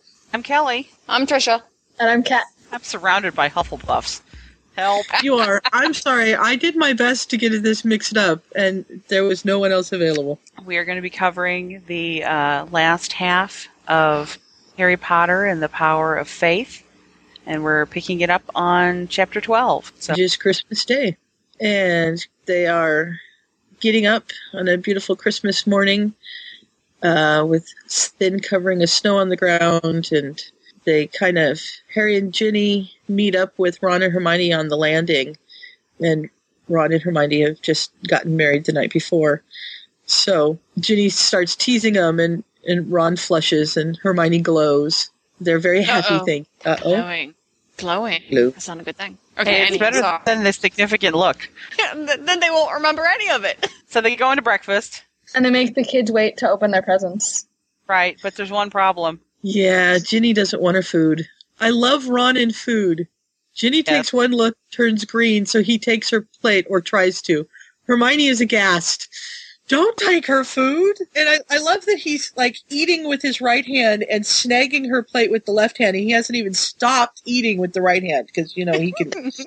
he's just going to start alternating and just He's finish. both ambidextrous. Yes, he is. Creative Quill captured Ron's character so perfectly in the scene because it's all about food. What? I'm hungry. She's not going to eat it. And that's Yeah. how they find out that Ginny is. Prego. Yay! Again. It's in there. That's exactly what Ron says. Again? Around a mouthful of egg, of course. Of course. Well, Molly knew. and Molly kind of got her got them to say it because she said eat, and Ginny said that she's been around Molly long enough that she knows that when Molly says eat, you eat, and it was the only way she could get out of not eating because food was really not going to settle well this morning. I, I liked how she told everybody. She stood. She stood up and went, "Look!" Showed her stomach. Her shirt tight. didn't even take. She didn't even say anything. She just pointed. Ron reacts, and then basically we just have a little bit of a moment with the family of yay, and then we go open gifts. So they open gifts, and Harry goes to see Malcolm and his wife, Marion, and the kids are all going. And uh, I thought this was very nice, actually. It was a really neat little little moment. I liked the beginning when they announced that they're going to go, and everybody says, "Well, we're, I'm going too," and "Oh, I'm going," "Oh, I'm going," and Harry's like, "No, I'm just gonna. We're just gonna pop on over there. It's no big deal." And everybody said, "You are taking bodyguards. That's it." the Minister of Magic is not wandering around Surrey by himself. Sorry. Not gonna happen. Which he did before, he just didn't tell anybody. That's right. I look at this and I think, here is a person who is in charge of the government of the Wizarding World. Where the hell are his bodyguards? Where's the Secret Service? I mean, come on. You, you talk about security right now. And yeah, mm-hmm. they have people that carry the football and you, you know, they're surrounded by Secret Service agents and in armored vehicles. And, you know, 200 years ago, the king did go around with guards. Thank you very much. Even before all the technology that we have now, you cannot mm-hmm. tell me that there isn't some kind of, I mean, the Aurors, not bodyguards. They're not, you know, security for this, but come on. There'd be someone patrolling. Yes. But then that's Harry too, though. But it's the same thing. I mean, look what he did. Look what he did for his administrative assistant. He's worried about her. Oh yeah, and then of course it's oh I can take care of myself. Excuse me. Okay, so they go visit Malcolm and Marion and their kids, David and Susan. Susan, yes. And they're, the first of all, Ron comes in with them, and I like this. Malcolm, do you remember Ron? Vaguely. I remember your twin brothers much better, actually. They uh, probably did have something to do with that Ton-Tongue Toffee, or some part of Yeah. that. I, I love the the little bits and pieces that you're still getting of what was really, you know, his name isn't Dudley, it's Malcolm, but yeah, there's still the. It's yeah, that still really confuses the heck out of me. I'm like, who's Malcolm? I'm like, oh Well, yeah, and, Dudley. and you know, and like I said the last time, Harry once said that no, I actually didn't live in the cupboard under the stairs, but he stays away from that stairs. There are seeds of truth in what is real. You know, what we see in canon. The seeds of truth are there. You know, maybe it not wasn't all based on. Maybe it was based on fact, and a lot of it was made up. But there were still those little pieces that started it. So Harry tells Malcolm that there is danger. Trouble is brewing. Backtracking a little bit, I did like that Marion uh, recognized Mara Kennedy, Mara Kennedy slash Hermione Granger, and had that moment of, wait, you're from the books? Yeah. Which kind of made me sad because I was kind of hoping that Mara Kennedy was going to be completely out of character. I was hoping until chapter 15 of the first one that this was just going to be like the books are true, Hermione died. I, I was holding out hope because I it's probably already been covered, but this is a rather cliche way of doing things. Oh, I don't know. She was Mara Kennedy for longer than she was Hermione Granger, or almost as long. No, but Yeah. the whole there was a big outlash of stories that were like this that one of the trio would get amnesia or just go away after the war and come back after like 10 15 years and everything would be different. Actually, I think this group of stories was based on the cliche of Harry becoming the Minister of Magic and having 12 kids because of Trelawney's prediction from Order of the Phoenix, where she comes in and he, I don't know, he does something or says something to defend her against Umbridge, and Trelawney bursts into tears and says that he's going to be the Minister of Magic and have 12 kids. But I wasn't bothered as much on that part of the story as much. I've been reading fan fiction for many, many years, and I think it was after Order of the Phoenix, there were a lot of stories that had, because of Caps Lock Harry, they had Harry leaving after Voldemort's defeat, or even before it, and then they have to drag him back after, you know, finding him 20 years later. This whole fic was one big cliche. Yes. Okay, I mean that was known coming into it. Cliches and uh, cliffhangers. I think that might be what we should call this episode. So Okay. Malcolm kind of asked how Harry's year has been, and Harry said, "Well, you know, it's kind of been good and bad." And and so the men kind of excused themselves to go into the other room so that uh, uh, Harry uh, can let them know what is going on. Because Harry wants to let him know that there is danger and that they need to be careful. And while they're doing that, David's playing on the floor and mentions that he has actually seen Death Eaters at his school. And that kind of stops everything. Well, the thing that gets me, David believes that he, you know, he sees bad people at school. And then we find out that, you know, you have the chemistry teacher who is, you know, stirring up things in the basement kind of thing. And it's Mrs. Millicent Goyle. It's like, Yeah. oh my God. That would set off a few alarm bells. Yeah. Ding. she brews potions in the cellar. I have to say in my notes, I said, I said, and I quote, I hadn't read this fic before I was taking notes on it. I said, Melissa Goyle, isn't she supposed to be dumber than a rock? How the heck did she was a- uh, was she able to end up with the ability to teach chemistry? Go ahead. I think that Snape addresses that a little bit later on. But yeah, Well, and- and I don't think Millicent, Millicent wasn't as dumb as a rock. That was just Goyle who was dumb as a rock. Yeah, She, she but wasn't- apparently she's dumb enough to. Well, maybe she not be not. but She might not be dumb enough to marry him if he had money. and the headmaster is not. Oh my God. Well, actually, it's not. It's Wilfred Knott. not? I'm very Yeah. confused. But still, it's one of the Knott family. You know that it's not good. Haha, sorry. So as soon as they hear this, you know, of course we have alarm bells go off everywhere. Bill gets called in because, you know, if there needs to be some sort of security, we call Bill. He's our go to guy. So it's still Christmas Day here. And of course now, you know, we've got, oh my God, now what are we going to do? And Malcolm asks Harry to take his family somewhere safe because now we know that this is about either about to come to a head or we need to move. You know, we've got this is not safe at all. Yeah. And so it ends up that it ends up that David and Susan come back to Potter Manor. It's so sad though because you know Malcolm and Marion like at this point it's so clear that they're not going to make it out. Then we move on to the next chapter and and uh, they decide that's when they decide to to take the kids and they want Malcolm and Marion to come too. And Malcolm says you know I have I have a responsibility. I have some debts I need to pay. I can't just up and leave. I need to sell the house and and pay things off but take the kids and Will will come. And so that's the plan that uh, Harry and Ginny are going to take the kids with them back to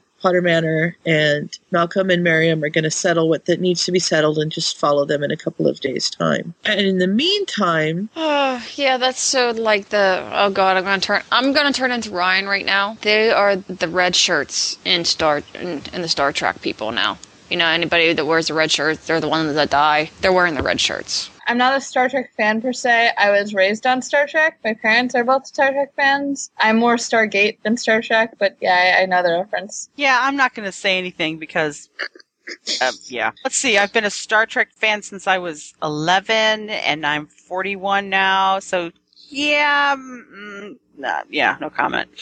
They get back to Potter Manor, and Bill comes in and says the trap has been sprung. Which this this has been a very busy Christmas day. It's all can has. And we haven't And even they- had dinner yet. I know, and they've caught somebody in the trap that you know where they're looking for Death Eater spies. They have caught somebody in the trap. And that's just going to mess Harry up. Yeah, it is.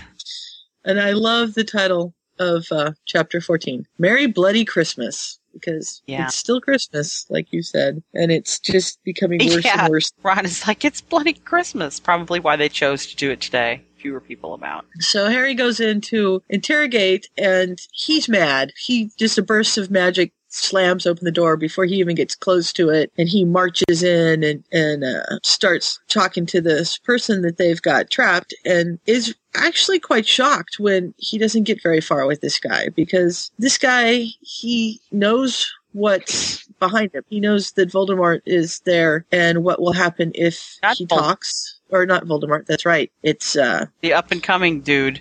the up and coming. It's Malfoy. Yeah, right. It's Edgecombe. Still sticking to it. Okay, well here's Okay. the and so he comes in and it's this young kid, 28 Yeah. years old, Yeah, but he that is works young. under Kilborn in the Office of Muggle Relations, Yeah, that doesn't give you very good. Uh, and whose father was a Death Eater under Voldemort. Can I just Nah. channel Chi here for a minute? Pruitt is spelled P R E W E T T, not with an I, and it's been driving me crazy ever since I picked up this fic. Well, Because Colin I like- is spelled with three E's and not two, so I I know. It, I mean, I'm a spelling Nazi, and every single time I see a name spelled wrong, I'm like, check your sources. It's not that hard. You Okay. Google it, and it comes up, and it made me really angry. Note to self: don't don't write her a note. I have Pruitts in my family tree that are spelled with an I. Well, then it's spelled correctly, but if it's spelled P R E W E T T in canon, I don't Yeah. remember what it is in canon. it's I P just see E. Pruitt. Okay, I believe you. I'm writing a. So Harry's not getting anywhere with this with Rooney here because Rooney knows that if he says anything to Harry, he's dead anyway. Yeah, Mhm. basically. I'm sorry. If, if I thought I was going to die, I'm going to take as many people down with me. That's just me. Uh, yeah. I don't know. But I think it's his family that's threatened as well. And I think he knows that Harry won't go after his family, but the other side will. yeah, and he says, "You don't, you don't understand, do you? I'm already dead." And that's the point. Because there was a couple of times that Harry thought, okay, I've got him. He's going to talk to me now. And then his eyes just kind of cloud over and he just goes back to not talking. And, and Harry just can't understand.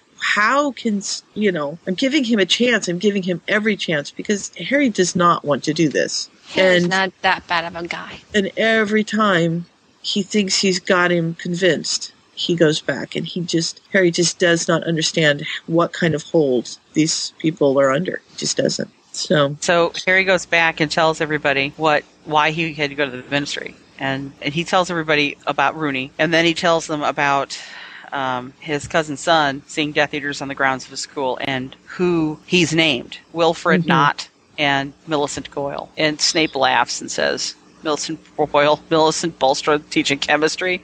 A girl couldn't walk, up, couldn't mix a milkshake. the girl blew up the potion slab once by just walking into it. I dare say she had some talent, but I assure you it wasn't in potions or muggle chemistry either. Yeah, she she wasn't going to be able to do it. And we kind of skimmed over this, but I thought this was a really interesting part was that Harry apparates out of the warded Ministry of Magic. And Bill's just like, you know, I really wish he would stop doing that because it makes the rest of us look really bad. Just gives you a glimpse of how much power he really has that you don't always see in this. I mean, they allude to it here and there, but he really has a lot more power than you think. You can just see the the power that he has that I don't always catch when I'm reading this. It's kind of like because it's based in the muggle and he's got the cell phone and he's got this and that. I don't always think of him as being as powerful as he is. And then you get this line, you know, he just warded, he just went out of the, apparated out of the warded ministry. You know, I really wish he'd stop showing off kind of thing. And that just kind of goes, oh yeah, he does have a lot of power. And then uh, back to the Potter house where they're going to, where they're talking about what's actually happening. Then we have another attack.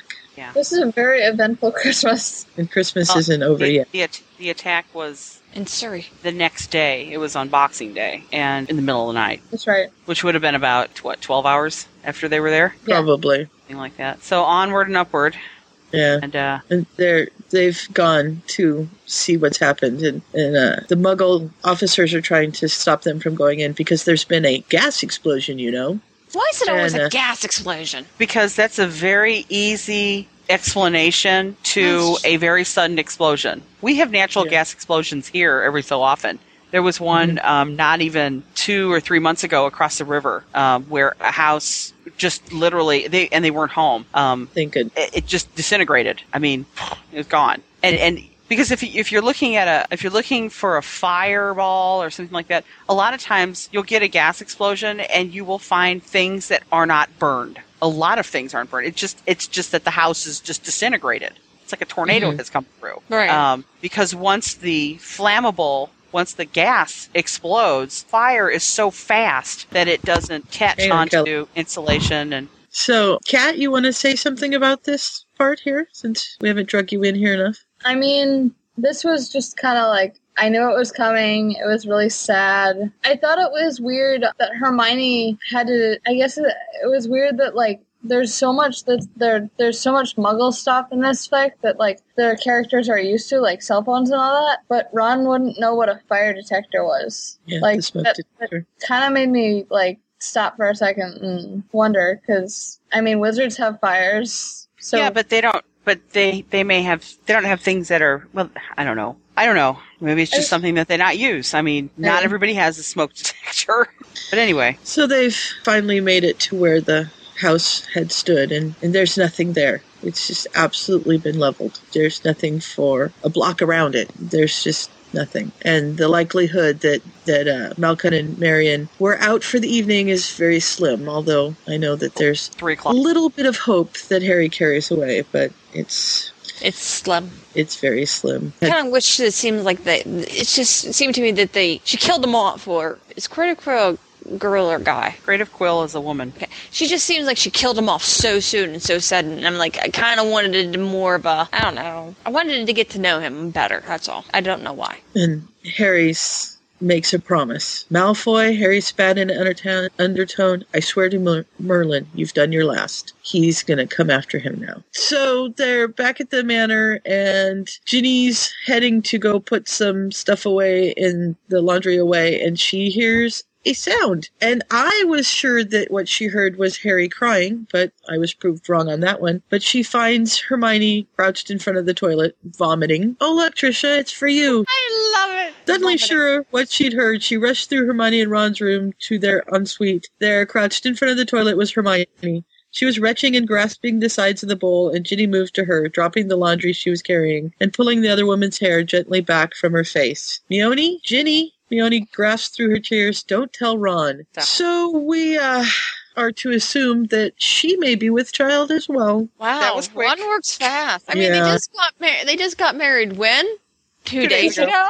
I'm sorry, you don't find out that soon. Well, th- they weren't waiting. Yeah. I was gonna say. Ah, Hermione is probably pregnant and doesn't want Ginny to tell Ron or Nope. Harry. Yep. And then Harry's got to figure out what he's going to do. And he's got to talk to David and Susan. And he might have to go back into the ministry because I think they caught another one. Bill caught another one. Because he's out catch- catching fish. you know. Fishing. He's fishing. He doesn't have anything else to do. I think I'll fish. Uh, yeah. So, yeah, he was caught in suspicious circumstances trying to get several non ministry people through security. Whoops. So they've got to figure out what to do with the kids and figure out what to do with the treason laws and all of this stuff. And Harry's decided that he's also going to reinstate the rating policy on homes of those who are suspected of having connections with the dark arts. Now he's He- becoming proactive, but he doesn't like it. Not at all. And then he has to pronounce Yeah, we have to have death a trial.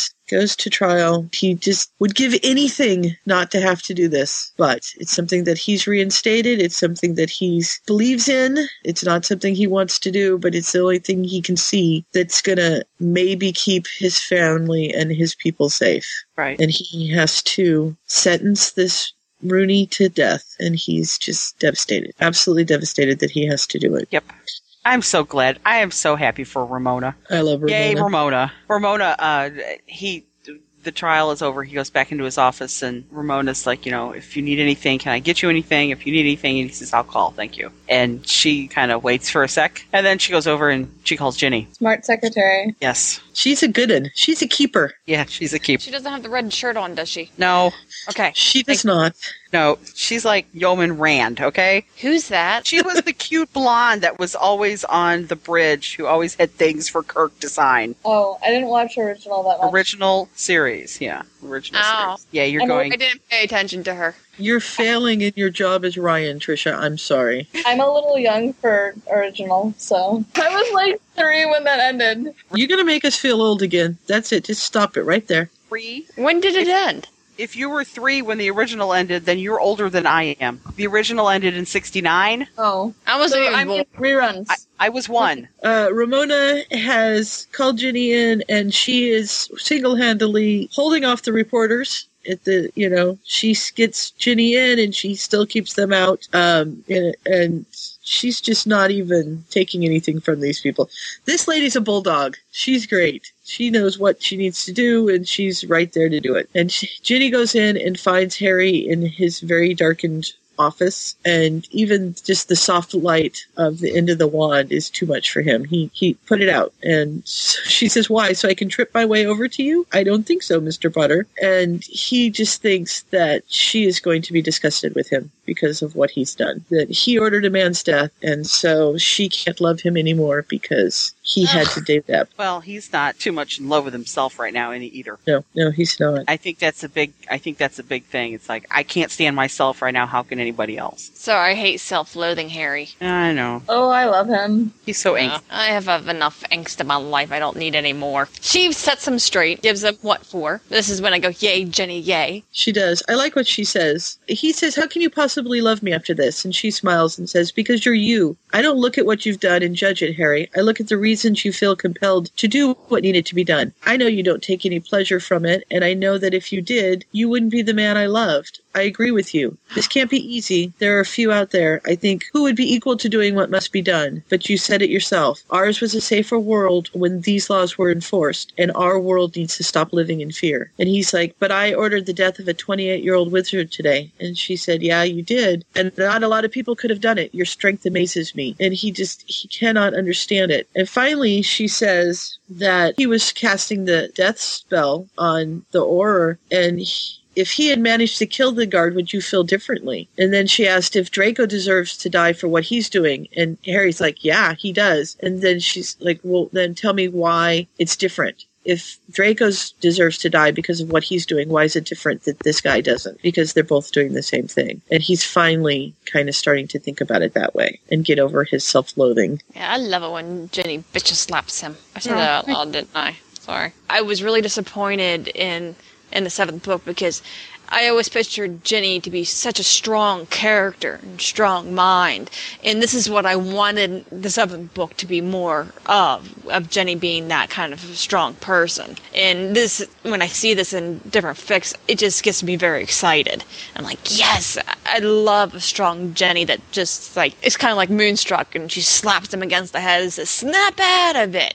Kind of thing. Well, I look at it like this. I think another reason that he's so upset about this, he feels like he's really failed Rooney, if you look at it, because he couldn't help him. He, mm-hmm. the guy wasn't allowing him to help him. Let me help you. Tell me what, tell me something that won't make me do this. And I think that's upset him too. It's not so much, yeah, you, you know, you're not talking to me and I'm going to make you an example but he did have to make him an example. But it was it was the fact of you're not helping me do this. Don't make me don't force my hand. I can understand why he set himself in a dark room. I really do. You know, I felt bad for him. He mm-hmm. had to do this and he didn't want to do this. And it tore him up to have to do this. And but the thing is, if he wasn't the person that he was, it's like the the conversation that he had with Arthur. How did you sleep last night? He says, I slept like a baby. He says, oh, then you know, th- then there's something wrong with you. Because if, yeah, he got no sleep because it weighed on him. He didn't want to do it, but he had to, you know, just like he didn't want to go kill anybody, but he had to. Yeah, he steps Like up to his- the plate every time. He really doesn't like his hand forced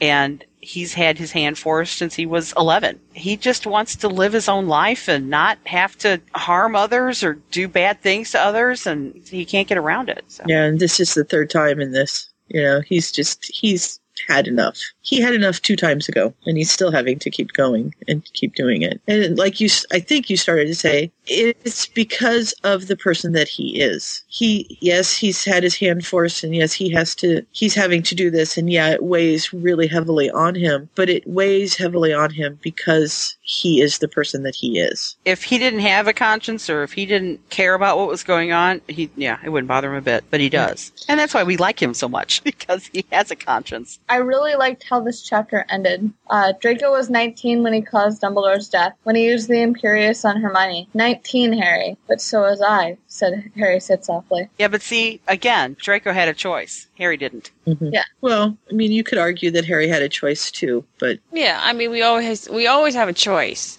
and but it's our choices that define us. and then we move to Snape. I like the. Snape too. I don't.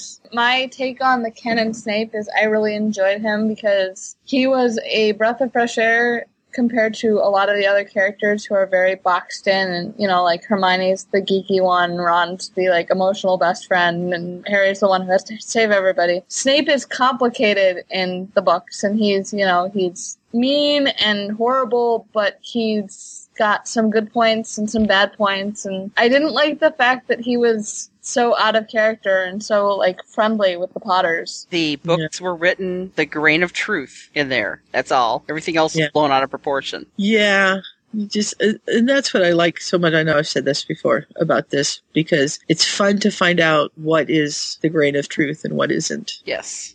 So, You mean like there's no such thing as splinching?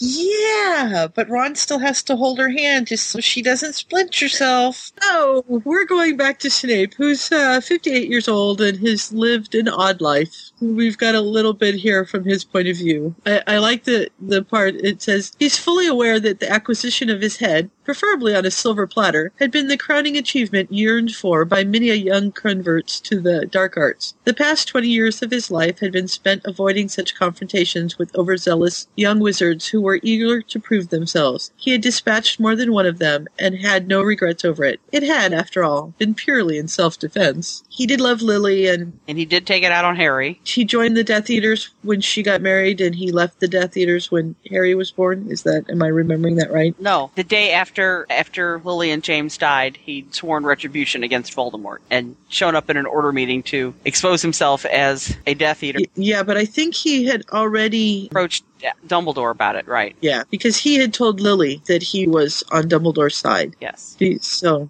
that had to have been before she was killed. I would. So it was Harry's birth. He went to he went to Dumbledore after Harry was born, and after he'd heard of what Voldemort wanted to do, and he was like, "No, I don't want this to happen to Lily," and went to Dumbledore and said, "We need to stop this." Go ahead. Cat, say something. What? um, yeah, I I still can't. No, I'm not asleep. I still can't get over how weird it is to read Severus like this. I don't like it. It it it bothers me.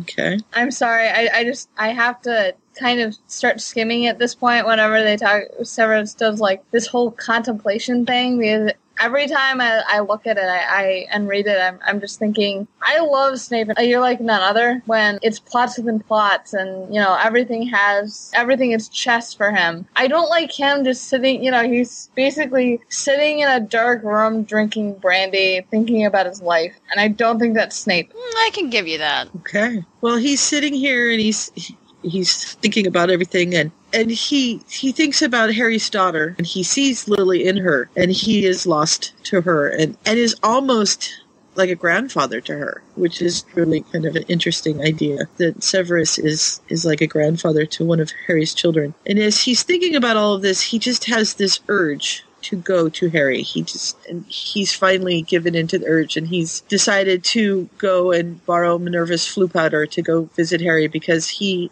has this very urgent feeling telling him that that's where he needs to go. And so he's gone off to find Harry. So he wanders into well, wanders, strolls into uh, Harry's study to find Harry slumped in the corner of the sofa with his eyes closed. And he's like, So, Potter, feeling sorry for yourself? What the hell do you want, Sev? To drag you kicking and screaming out of your well of self pity you appear to be intent on launching yourself headfirst into. And so they're gonna just banter. I like the banter that they have back and forth Yeah. here. It's I like it. I like this thing is when I was 14, Harry, Harry grown. Please, Sev, not when I was story. I really can't take it right now. I'm just like, that is so cute. See, I feel like this is Dumbledore, except it's you know It's Severus instead. it's, it's Severus. And would straight would Snape ever stroll like stroll anywhere? I think he would. This is a different enough person. That's true. Hmm. I still want to see his bellowing Exactly. behind him. I think it was kind of more of a sarcastic thing. Exactly.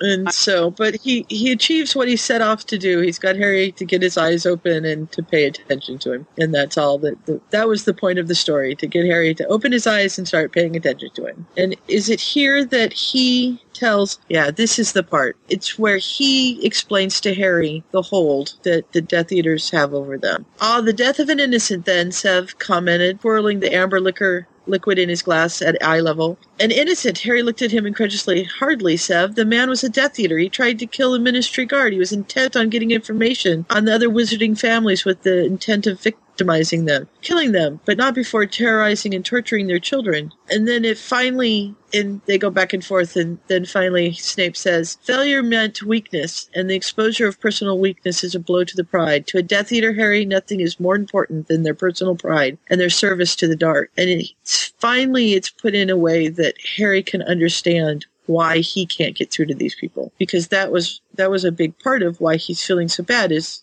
like Kelly was saying earlier, that he he's trying really hard to give them every chance and to find a way to help them, and they're just turning their back on all these chances, and he cannot understand why. Why will they not do this? And finally, it's been explained to him in such a way that he can understand. Well, and he remembers the don't you don't understand. I'm already dead. And then we have dun dun dun. They found Malfoy or what's left of Malfoy, Yeah, Malfoy's dead. You might be right, Trisha. We'll have to wait and see.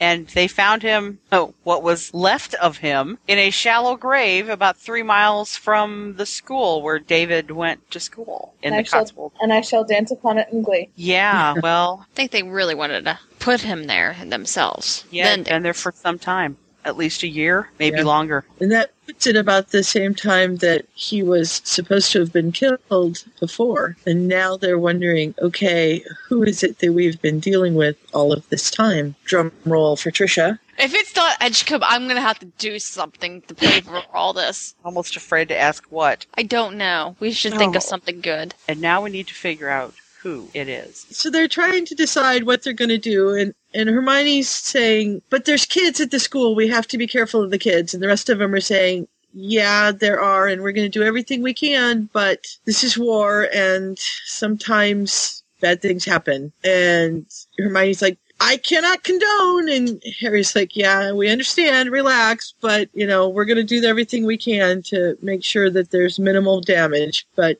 we need to stop these people. This is getting way out of hand. And uh, like Harry finally says, I know his eyes full of pain. I have children of my own. I know, but it's got to be done. We'll do it in such a way that hopefully any children remaining in the school will be well out of the way. How? She demanded. Harry, do you remember when we were in school? We were always where we weren't supposed to be when we weren't supposed to be there. Just how are you going to ensure that they aren't in danger? I can't. Hermione, he said honestly, but we'll do it at such a time we can be pretty sure they're safely away from the main areas and not in the presence of those we're looking for. And Kingsley says, we'll do it at night. Hopefully they'll be in bed by then. And so they're starting to plan their attack. They're setting it up for the next, in the next four days, they're going to go in and they're going to clean out this nest of vipers, basically. And then we hear the prophecy once again. And Harry knows that this is the end for him. He is going to die. But before he can do that, he needs to figure out what to do with David and Susan. And this becomes one of my favorite parts of this story. So, but I will let somebody else talk about it if they would like to. No, you can talk about it since you've liked it so much. Go ahead. Okay, so they've decided that they're going to take the kids and they've talked to the kids about it, have had the kids come in and asked, you know, do you have any other family? What can we do? And David says, we'd really like to stay with you. And they get that all straightened out. And then social services calls. And I just, absolutely love that social services calls and says, uh, you've got the kids. Great. We're gonna come and do a home visit. We'll be there in an hour. And Harry's like, uh, an hour? no. And they end up having this man come into their home, have to decide what to tell him because there is a boatload of people in this house and they don't think social services is going to buy the fact that, oh, everybody just decided to live with us for a while. So they've decided it's uh, Christmas and it's a family reunion. And that will explain why there are so many people in the house. And he comes in and gets a tour. And I, I love the part where he's like, okay, let's go into the study. And Harry's in the background like, no, no, there's an owl. There's an owl. Uh, no, let's go into the family room. That would be better. And they take him into the family room and then talk to him, show him the kids' rooms and all of this. I do love that as a teacher and having dealt with family services in my life, that this happened so quickly because in real life it would not have happened this quickly ever. You're, and I'm going to jump in here. You did jump ahead just a little. It's okay. One of the things is that David, in the conversation that Harry has with David, David tells Harry about secret paths into Mm. areas of the school, which are very That's important. That's the first thing. And the second thing is that they have a family meeting. Oh, yes, the family meeting. The first Weasley family meeting in over 25 years. So they have a family meeting about having everybody here at the manor. They're having the family meeting because Harry doesn't want anybody to go back to school. Right. And then the I- phone rings and it's social services. I liked how Harry, before the family meeting, Harry uh, went to Ginny and was like, "Who do I, you know, talk to about this?" And he's like, "Molly," because of course Harry sees you know, Mrs. Weasley is the head of the family. And she's like, Ginny's like, um, normally the patriarch covers that. And he's like, oh, okay, I have to go to Arthur. Yeah. And, Hello, and Ginny's memory sort of deceiving her because she remembers it as it's a family meeting and it's all discussed and, you know, it's this big happy family thing. And I like what Arthur says. Family meetings, at least within the Weasley family, tend to be rather uh, loud. You know, when everybody's busy shouting, little gets decided either way. And so he says pretty much, you know, it's going to be up to you. You're going to get to decide. You can let them all shout and talk and everything, but in the end, you're the one that has to make the decision.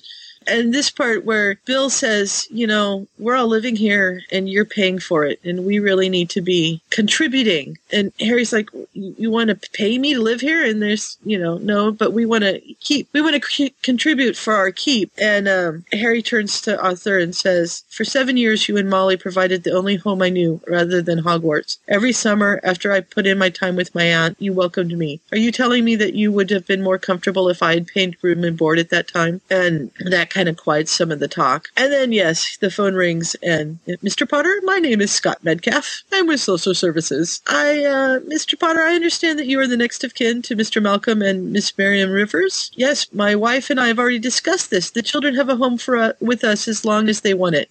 Lovely. So all that remi- remains is the home inspection. An hour, Harry says, but they get through it, and it just takes a very quiet spell that erases Scott Metcalf's memory and all of the information in the notes that he took. But right? so like that they'll where kind it of- was or anything like that. he will forget they ever existed, and that will be a good thing. I want this charm. Wait a minute. I want the DCFS department that is in this fic. I mean, that's just I. I'm studying criminal justice, and do you know like how much red tape, like background checks, and like all this stuff, just to have the kids? I mean, even if you're related to them, Sue and I had this discussion as in, you know, I don't know about the UK, but here you'd have somebody, you know, your nephews, your uh, cousins, whatever, brought into your house. Oh yeah, we'll be there in an hour. An hour? How about try? We'll be there in eight months. And Metcalf recognizes the name of Potter, and I, I like this line a lot too. You really have no idea. My name being Harry Potter has caused me problems for years, Harry said with a smile. But in reality, I'm just a businessman with some investments and interests. Rather boring alternate, I know, but it pays the bills. It's what he's implanted in this poor guy's mind. yeah, I did. I enjoyed that scene very much. That and then the one in the, the very end of the chapter. There's a part I liked very much in the, the very last chapter of this. Okay, so we've got what is normal. The Death Eaters are Klingons obsessed with honor. No, I don't think so. Thank you, Ryan. Ryan's getting it. He doesn't know. He hasn't been listening. That we've already got our Star Trek um, references in for the night, but he's trying. Now we need Battlestar Galactica. I've seen two episodes of BSG. Can't help you Oh. there. So now Harry's gone back to melancholy Harry. Now they're having an order meeting, and, and Harry has realized that now he now has eight kids. Eight. Count them.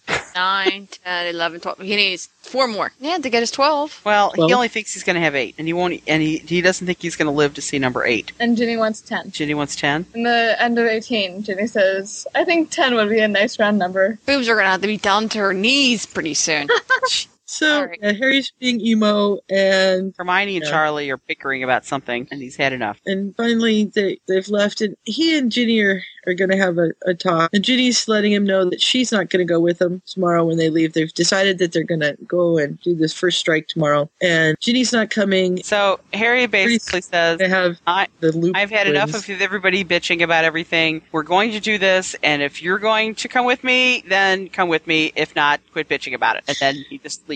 Yeah, Ron leaves. Ginny enters. This is when he's emo again. I'm not going to see my child. And so tonight he intended to get good and drunk. Tomorrow we may die, so tonight we drink. Yeah, Oh, I'm going with Harry tomorrow night, Ron says. And tears spring into Hermione's eyes, and she's like, I know. And he's like, and I don't want you coming. And he says, she says, I know. And he's like, I mean it. You're too important. And finally he realizes that she's agreeing with him. And he's like, uh, what? Wait Yeah. a minute. What happened here? Because I'm expecting you to argue with me, and I'm all ready to argue with you, and you're agreeing with me? Wait a minute. Something's wrong. And he's like, no argument? No, why not? What? Iony, I- we've been yeah, fighting since we were 11. Sometimes I even get to win, but not that easy. Something is up. She says, well, the first prophecy says that the two of them will die together. And so if she doesn't go, then She figures that Die. that's good insurance. They can't die if they're not together. And that works out for him too. And then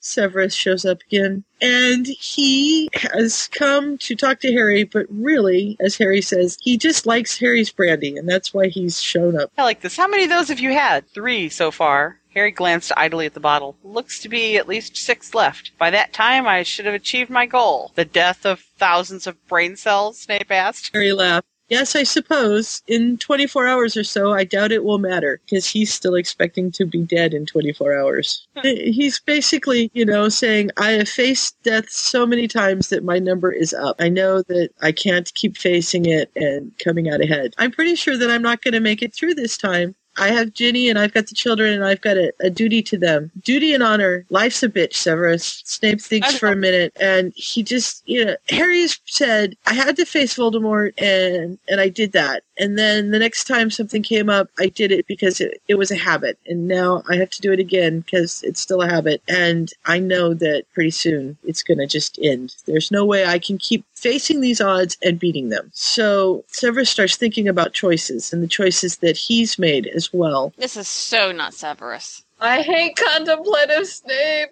You know what? I have to agree with you on this part here. This is awful. Snape hesitated. I apologize for my treatment of you as a child. My life to that point had not been a happy one, and some of that unhappiness was caused by the choices I made before you were born. Choices that involved your parents. I cannot condone it now, but at the time it seemed the only path open to me. And so he has been thinking a lot too. We've got emo Snape, This is not good. and he is also he's starting to apologize and really think about what's going on. this makes me want to vomit. Oh, come on. Sorry, he's a snarky bastard. He doesn't no, he doesn't apologize. He doesn't apologize for anything. Snape is a snarky bastard and we love him for it. Yes, he can contemplate it in his mind, but he doesn't do it. And he also Okay. doesn't back on things. He plays it, it's it's life is chess for him. He's not gonna say, "Oh, I wish I had done that." Blah blah blah blah blah. He's gonna look to, okay, what can I do next to change what I mistakes I've made? But I think the reason that he's talking to Harry about this is because he knows that he's realized that Harry doesn't think he's going to come out of this. And Snape sees other possibilities. And I think this is more of, it's not so much a, I need to apologize to you for this, but it's more along the lines of, you need to hear me apologize for this. Does that, I mean, there's a difference. Yeah. There's a difference of I need to get this off my chest or you need to hear this from me. There's a difference between the Yeah. two. And I think this is a case of you need to hear this from me, not a I need to get mm-hmm. this off my chest. So I don't think he's being so much emo Snape as being psychiatrist Snape here. He's playing Dumbledore now. Sort of. You're not the only one who feels the pull of it. Some of us are, however, only just realizing that it calls to us as well. So he he's really thinking about this, and in the end, he apparates out. That's important. Goodbye was another one. Because Harry says, Good night, Sev. And he looks over at Harry and says, Goodbye, Harry. And apparates out. And appears again in the clearing near the school. And I like this. Miles away in London, in a bedroom in a large manor house, a man sat straight up in his bed. Goodbye? He thought for a moment before jumping out of bed. Damn it. Well, and you And- think about it, you think in a small clearing in the trees east of the school. It's like, what school? I mean, Severus lives at Hogwarts. Has he gone back to Hogwarts? No. Or is he gone to the? He's gone to the board. He's gone to the boarding school. So yeah. So now he's playing. He's his. pl- he's playing the he- martyr. So we go on to chapter twenty. This is it, isn't it? And Ron, Harry's trying to wake up Ron. Hermione wakes Ron up, and Harry says, "It's Snape." Snape went, came and talked to me, and I think he's gone after them. Yeah. And he says, "What do you mean? What do you think? Why do you think he went after him? He apparated. You cannot apparate into Hogwarts, or he cannot apparate into Hogwarts. Apparently, Harry can. Harry can apparate anywhere Harry's to the other side of the planet. I'm sorry. Um. Okay. So now they're calling people. So we have Charlie, Bill, Fred, Ron, George, Lupin. so he's trying to convince Charlie and Bill to stay. Charlie says over my dead body. And Bill, he's asking Bill to stay there. And Yeah, if Bill leaves, man, everything's going to hell in a handbasket. He takes care of everything. Bill is also Yeah. deputy minister, I mm. think, still, isn't he? Yes, I believe that he is. And then we have our goodbyes and everybody, I love you more than life. I love you more than anything. Yes, of course. Ugh. Harry has to say goodbye to Ginny, and he has a silent communication with Arthur that he needs to keep her there no matter what. And she doesn't want to stay, although she knows she has to. And he says, I love you. And I'm terribly sorry, but this is where Hermione tells Ron, I'm not going. We'll be here waiting for you. And he's like, We need to talk about your timing when I get back. And then they appear in the in the clearing or in the forest and look for the entrance. And uh, I, I really appreciate that it's Tonks that finds the entrance, and I don't even think she trips over it, which is really nice. Harry said she's a Gryffindor, which made me go, "What?" I think this is before we even knew that she was When did we actually Yeah. find out that she was in Hufflepuff? not for a long. It was. I think it was because she said that she was a Hufflepuff, and I think it was maybe right before the right before the um, some of the book came out. I don't know. I could be wrong. Because I, I don't remember Tonks ever saying that she was from Hufflepuff. No, she never did, but Rowling said she was. Moving right along. So Oh my God, some- Ron yeah. tells Harry that Hermione's pregnant, and Harry uh, smiles despite himself. And this is the impeccable timing part here. I, that's cute. And then uh, Harry, Harry and Ron kind of have a mutual thank you session where Har Ron thanks Harry for his life because he's saved his life more than once, and uh, Harry kind of thanks Ron as well for being best friends and everything. But I, I do like this. Um, You're my best friend, mate. I know, but the Chudley Cannons are quite possibly the worst Quidditch team on Earth. Really, Really isn't isn't your your color. I love that. and then they turn the corner and see who is it, Trisha? Edgecombe. I hate to tell you this. It's not. It's not. It's not The short man, who I love. Peter. Ugh. Pettigrew. Yeah. It's Peter. It's Peter. Sorry, Trish. It's not Edgecombe. And here's Remus. Remus is with them too. You were never more than a thorn in our side, James and I. And that's the prophet. Ah, yes. Ah, yes. The brave Gryffindors. How wonderful. James should have been sorted properly. We both would have been, had it not been for that idiot mother of his, and mine too, of course. Women should never be allowed. With that, a snap of electrical energy came from behind Harry, missing Pettigrew by several feet. Ah, Miss Tonks, I presume. Pettigrew laughs, keeping his wand trained on Snape. We always knew that he is a slimy little rodent, but he just is way too full of himself in this little part. Just, Apparently, yeah. it sounds like I- he's the one that cast the spell that hurt her when they were fighting uh, Mahood. Harry says, I faced Voldemort, I faced Mahout. You want to take me on? Feel free. Oh, Potter, don't make me laugh. I'm not laughing, Wormtail. Don't call me that, Potter. Never call me that. Why not? Harry taunted. Why should I call you, why shouldn't I call you anything? Anything I like. I am far more powerful than you can imagine, Potter. I'm afraid I'll have to see some evidence of that, Wormtail. Oh, and this is kind of gross. I'm sorry. Ick. The reason Go. that the bodies were desecrated on Halloween, he got, it was kind of like a two for one for Pettigrew. Number one, he got to stir the pot, and number two, he got his finger back because he stole James Potter's finger. Oh. Brave. Yuck. No. And he's And- very and- proud of it. Oh, and he's just, he, oh no. His best friend's finger. Well, that and the fact that he was upset because Lily didn't want to play house with him. Uh, And didn't she bite off the finger? That's how he lost the finger place. Well, I don't blame her. I wouldn't want to play house with him either. And then there's a bit of a fight. It's fairly anticlimactic. He's gone. Severus nails him. That's it. He's gone. But in the process, Severus gets hit in the back. Where did he get hit in the back from? From oh, a Death- random and- Death Eater. Yeah, The just a random Death- random Death Eater that Remus takes care of. In honor of Trisha, that we will rename that Death Eater. That was Edgecombe. Kelly and I have covered a fic, a Peoncast fic that's going to be coming out uh, sometime in the near future. I hope. About Oh, I don't know how much of this I should give away. Where these roles are slightly reversed. And in this one, Harry is kneeling over Severus and saying, Don't you dare give up now. And, uh, you know, Lily needs to see you while she grows up, Sev. Don't give up now. And he pretty much just takes a deep breath and relaxes totally. And, and Harry just screams, No! That's where the scene break is and the idea that Severus is gone. And we start up, yes, with a birthday cake and a birthday party. apparently, And Harry like, has gone a little overboard. just a tad. even in in this universe, he probably didn't have very nice birthdays when he was growing up. I don't know. I think that he spent more time at the Weasley's house during the summer than Well, yeah, after he was eleven. yeah, after he was 11. But I think he went overboard with this for the reason that he's there celebrating it with them. Because I don't care about one year olds. This is kind of like let's take the one year old to Hooters for their birthday.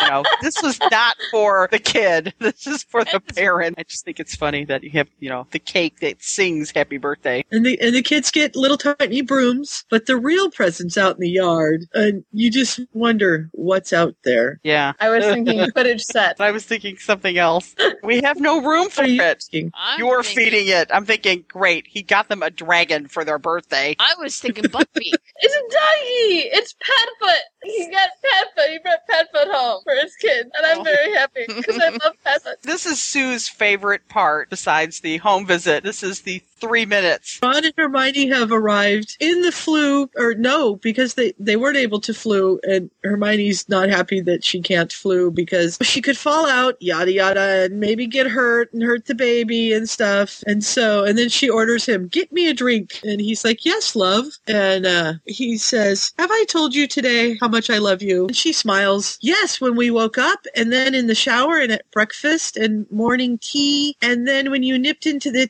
kitchen for a snack before lunch. Well, I do, smiled Ron. I do too. She looked up at him, her eyes soft, more than anything. Cut it out, you two, George said as he walked into the room. I swear the two of you are so sweet it's sickening. You could take a pointer from your brother there, my love. Angelina gave him a look. You know, George wiggled his eyebrows and turned to his wife. Don't you? But I thought I showed you every night, love. Angelina deadpanned. Is that what the three minutes every night is about? George leaves very quickly. and then she gives the kids little snitches that are baby monitors. I love this. That fly around the, the cribs and, and are baby monitors. I think that's fun. Yes. And then we do find out that it's a huge, great, big, smelly dog. It's beastly, Harry says Ginny, and it smells. It's not, and it doesn't. You're feeding it. Fine. Fine. And cleaning up after it. No problem. No problem. and it's not coming into the house. Harry's shocked. But Ginny, and I love the bet. Three weeks, says Angelina. Three weeks, snorts Hermione. I give it three days. It'll be sleeping in. On their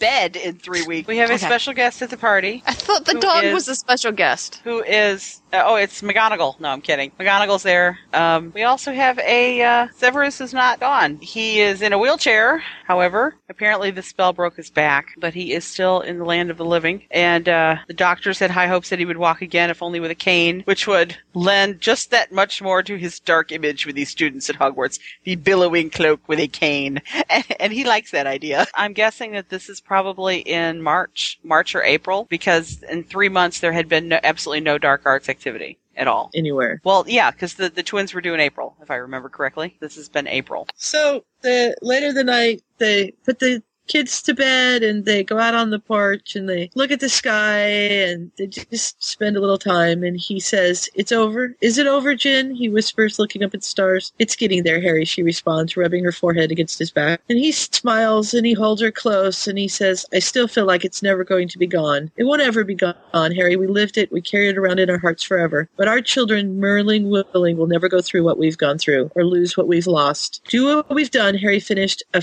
brief flash of pain in his eyes. He felt Ginny nod. But I hope, I know, she whispered, smiling up at him, her brown eyes glowing. Isn't it wonderful? I never like it when everyone lives. Yeah. Bad guy died. Well, of course the bad guy dies. Edgecombe didn't. Trisha's gonna write us a new fic. Lassie's gonna be my beta so she can get all my spelling errors.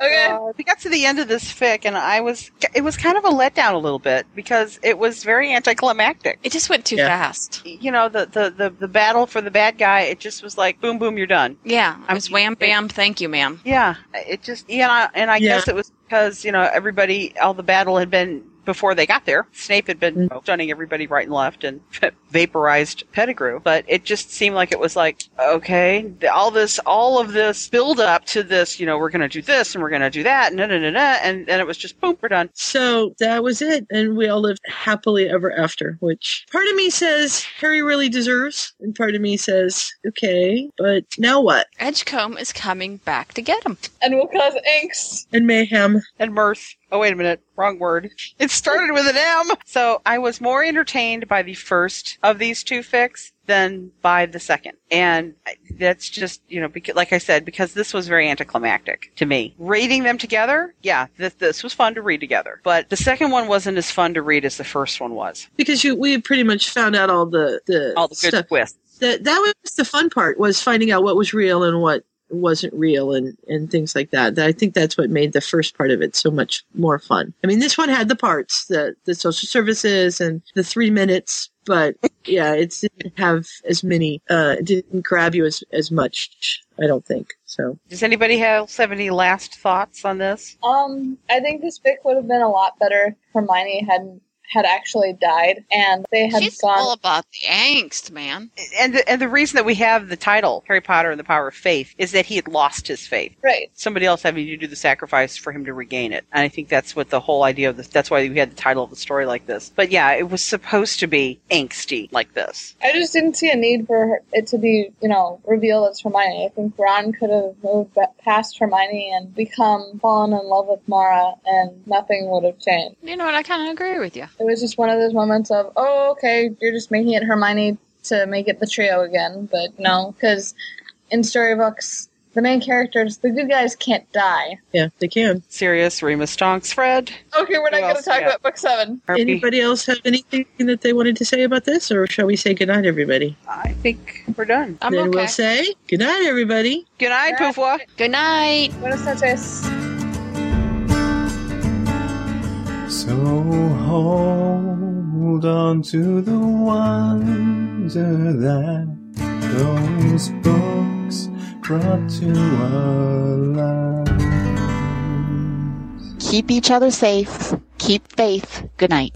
Oh my gosh, this is so exciting. I just love this part.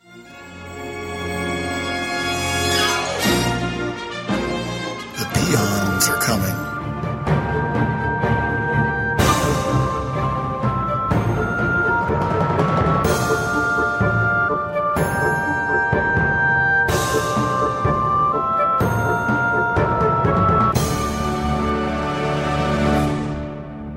Welcome to Peoncast, the next generation. Hi, I'm Kayla. I'm Kelly. I'm Scott, I'm Sue. I'm Trisha. and we are Peoncast. The next generation. So on to chapter three. Chapter three is the training. This is actually almost picking up. Um, this is not too long after the end of chapter two. And it's called The End. Called the end. So we have in the beginning, the middle, and the end. Yeah, we started off by Hermione has found a cottage to live in, and we have heard about the cottage from the main story, uh, Harry Potter and the Power of Truth. This is where we first see it. It's Hermione's. Ron, Harry is upset because he says, you know, why don't you want to? Why don't you want to live with me? And she's like, I need a place of my own. A space that's hers specifically. And Yeah. so she's really quite excited. She's squealing over the cottage, and Harry is confused because it's tiny. And Ron is just hungry. Being Ron. He comes out and first of all he tells her that he's going to miss her cooking. And she says, "Is that all you ever think about is food?" No, he denies munching a biscuit. Sometimes I think about sex. chicka wow wow.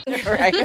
that could be a toss up, probably. of course. Have they gotten together already then, or I don't. I couldn't tell. I was like, huh? You know what? Training 18 hours a day, every day for seven days a week. I don't think they would have had time. They'd be entirely exhausted. Yeah, they're they're spending their time training or sleeping. Mm, yeah. I, Or I just eating. you would you, you would be too exhausted to do it. Well, they can incorporate Yeah. food. Yeah. Especially with I was thinking I that, mean, it but I didn't. Oh, no. Oh, No more hot shots I for was you. the same thing. I'm like, with Ron, you probably put food in, involved in it. It would work. It's Ron. I'm thinking whipped cream and strawberries. Okay, stop. Okay. Oh. Yeah, I, I don't think they would have had time. I really don't. Speaking of food in a different context, Ron thinks their her tiny cooker in the kitchen is horrible and uh, she won't be able to cook anything. And he figures that she should take the one from the manor because the boys won't be using it. That's another interesting thing because people often have Harry being the one who cooks, but in this one it's Hermione, I guess. Ron's eating a cookie and she says, Ron, tell me you didn't find that cookie here. No one's been in this house for four years. And he's like, I'm not stupid. Mom always makes sure I have biscuits or cookies with me wherever I go. But I can just see him finding something in the cupboard or something. It's food. I can eat it. I can see him picking it up and dusting it off and smelling it and then eating it. I just it's it's so Ron. Oh, yeah. Yeah, just blow the dust off. I can see Molly doing this too, though, because it's. Uh, he says, "Mom always makes sure I've got a biscuit or two, or a dozen," says Harry. She's been sending them packages every week. So the next section, Harry is thinking about Ginny and how it's been two years since she's been seeing Dean Bloody Thomas since three years after Three they weeks got together. after. Three three years, yeah, three weeks. I was like, after. wait. years. I have years on my brain here. Um, so she'd been I think Dean I'm gonna call for three- Dean Dean Bloody Thomas from now on. I like that. DBT. Yeah. Oh, come on. I'm sure he's a Aw. perfectly nice guy. Yeah, well, he is now because he's dead. Um, what? Huh? Spoiler alert! Spoiler alert! Why did I miss that? when the story opens for uh, Power of Truth, we find out that Ginny is a widower. Is a widow. Yeah. You just spoiled it again. No, I didn't. Oh, That's how it starts out in the Oh. first chapter. well, you spoiled it for me. Yeah, you well, come spoiled it on. for Her me name too. is her name is Ginny Thomas. Come on. Um, Harry is like, okay, I'm, I'm gonna. Mhm. Obviously, she's not interested. She's over me, and um, I'll give a try to go out and talk to someone else. And Lavender is apparently being obviously interested. She's shaking her assets. Yeah. And his Yeah, face shaky. last time he and Ron ran into an leaky cauldron. That's an that's interesting again, um, as um, compared to Lavender as we see her in book 6 Mhm. Obviously, they couldn't have known about that at this point, but Yeah. Yeah. Why is she always a slutty one? I don't understand it. Okay, Because Is she the slutty ma- in the books? Oh, right. It's the makeup and the hair and the. Oh, right. yeah, feeling she all and that. Parvati are the prime geeklers in their year. Right. And just, it's not to insult anybody. She's blonde. I'm Did we ever actually find that out? I don't remember. I think she's if always that's been. described in the early books. I think That's I. I always, I remember. pic- I've always pictured her blonde. Well, it works, but It's I don't the know. name Lavender. It encourages the, a, a blonde kind of yeah. The first time why. we ever hear Really? I was always getting brunette. The first time we ever hear about her is um, crying over her rabbit. Trelawney has told her the things she's been dreading will happen on October, whatever, and then her rabbit gets killed by a fox. And Hermione is trying to be all logical about it and not endear herself very much. Big surprise. That was at Hermione's housewarming party. Yes, he's So three weeks later, we have an attack at the safe house, Right. and the Weasleys were at the safe house. Molly, Ginny, Percy. Percy. and Percy. Not all of them. Molly, Percy's at the safe house because he's given information to Dumbledore. right, and Ginny and Molly had gone to see him, and um, there was an attack. Percy is killed. Right. Which, the first thing Harry says is Ginny, and the first thing Ron says is Mum. Poor Percy. He's always the last one to be worried about. But at least Percy went out trying to protect his mom, or well, Mrs. Weasley and Ginny, because they're the Dementors, and that's how he got killed was Right, protecting them. he So I left thought that was cute. the safe house to keep them from saving. What? He was the Mm-hmm. distraction. So, and of course, you know, Mhm. he goes to uh, Harry goes to the where are they? They go to the headquarters. He just said that he had to talk to Dumbledore. Okay, and and he walks into the room and and here's Ginny. and She jumps up and throws herself at him. It was horrible, horrible. You're safe. Where's your mom? hmm And they're in the study. and then And he Yeah. and he finds out that Percy's dead, and Ginny is sobbing basically. And then Bill and Charlie come in. Bill sort of glances behind him, so Harry has started letting Ginny go before Dean walks into the room. Right, and he kind of Mhm. Okay, is is Dean and, and Ginny married No. now or not yet. no? Okay, that's sure because since you spoiled me on the other thing, I just wanted to make sure I didn't miss something. Because Harry feels that she's made Right. her choice, and she's yeah. And No, he's being didn't. noble and self-sacrificing and all that. Bastard. Yeah, somebody give me the crowbar to pry Harry's hand off of his forehead. Thank you. Dwama. I think the I lead didn't- pipe. The line that I just thought was really sweet, or not, um, what was I trying to go for? I thought it was really sad. Harry moved away, gently pressing her towards the other man, the man of her choice, before turning and leaving the room. I'll have to talk to Dumbledore, and I and he didn't look back. I was know. I'm like, look back,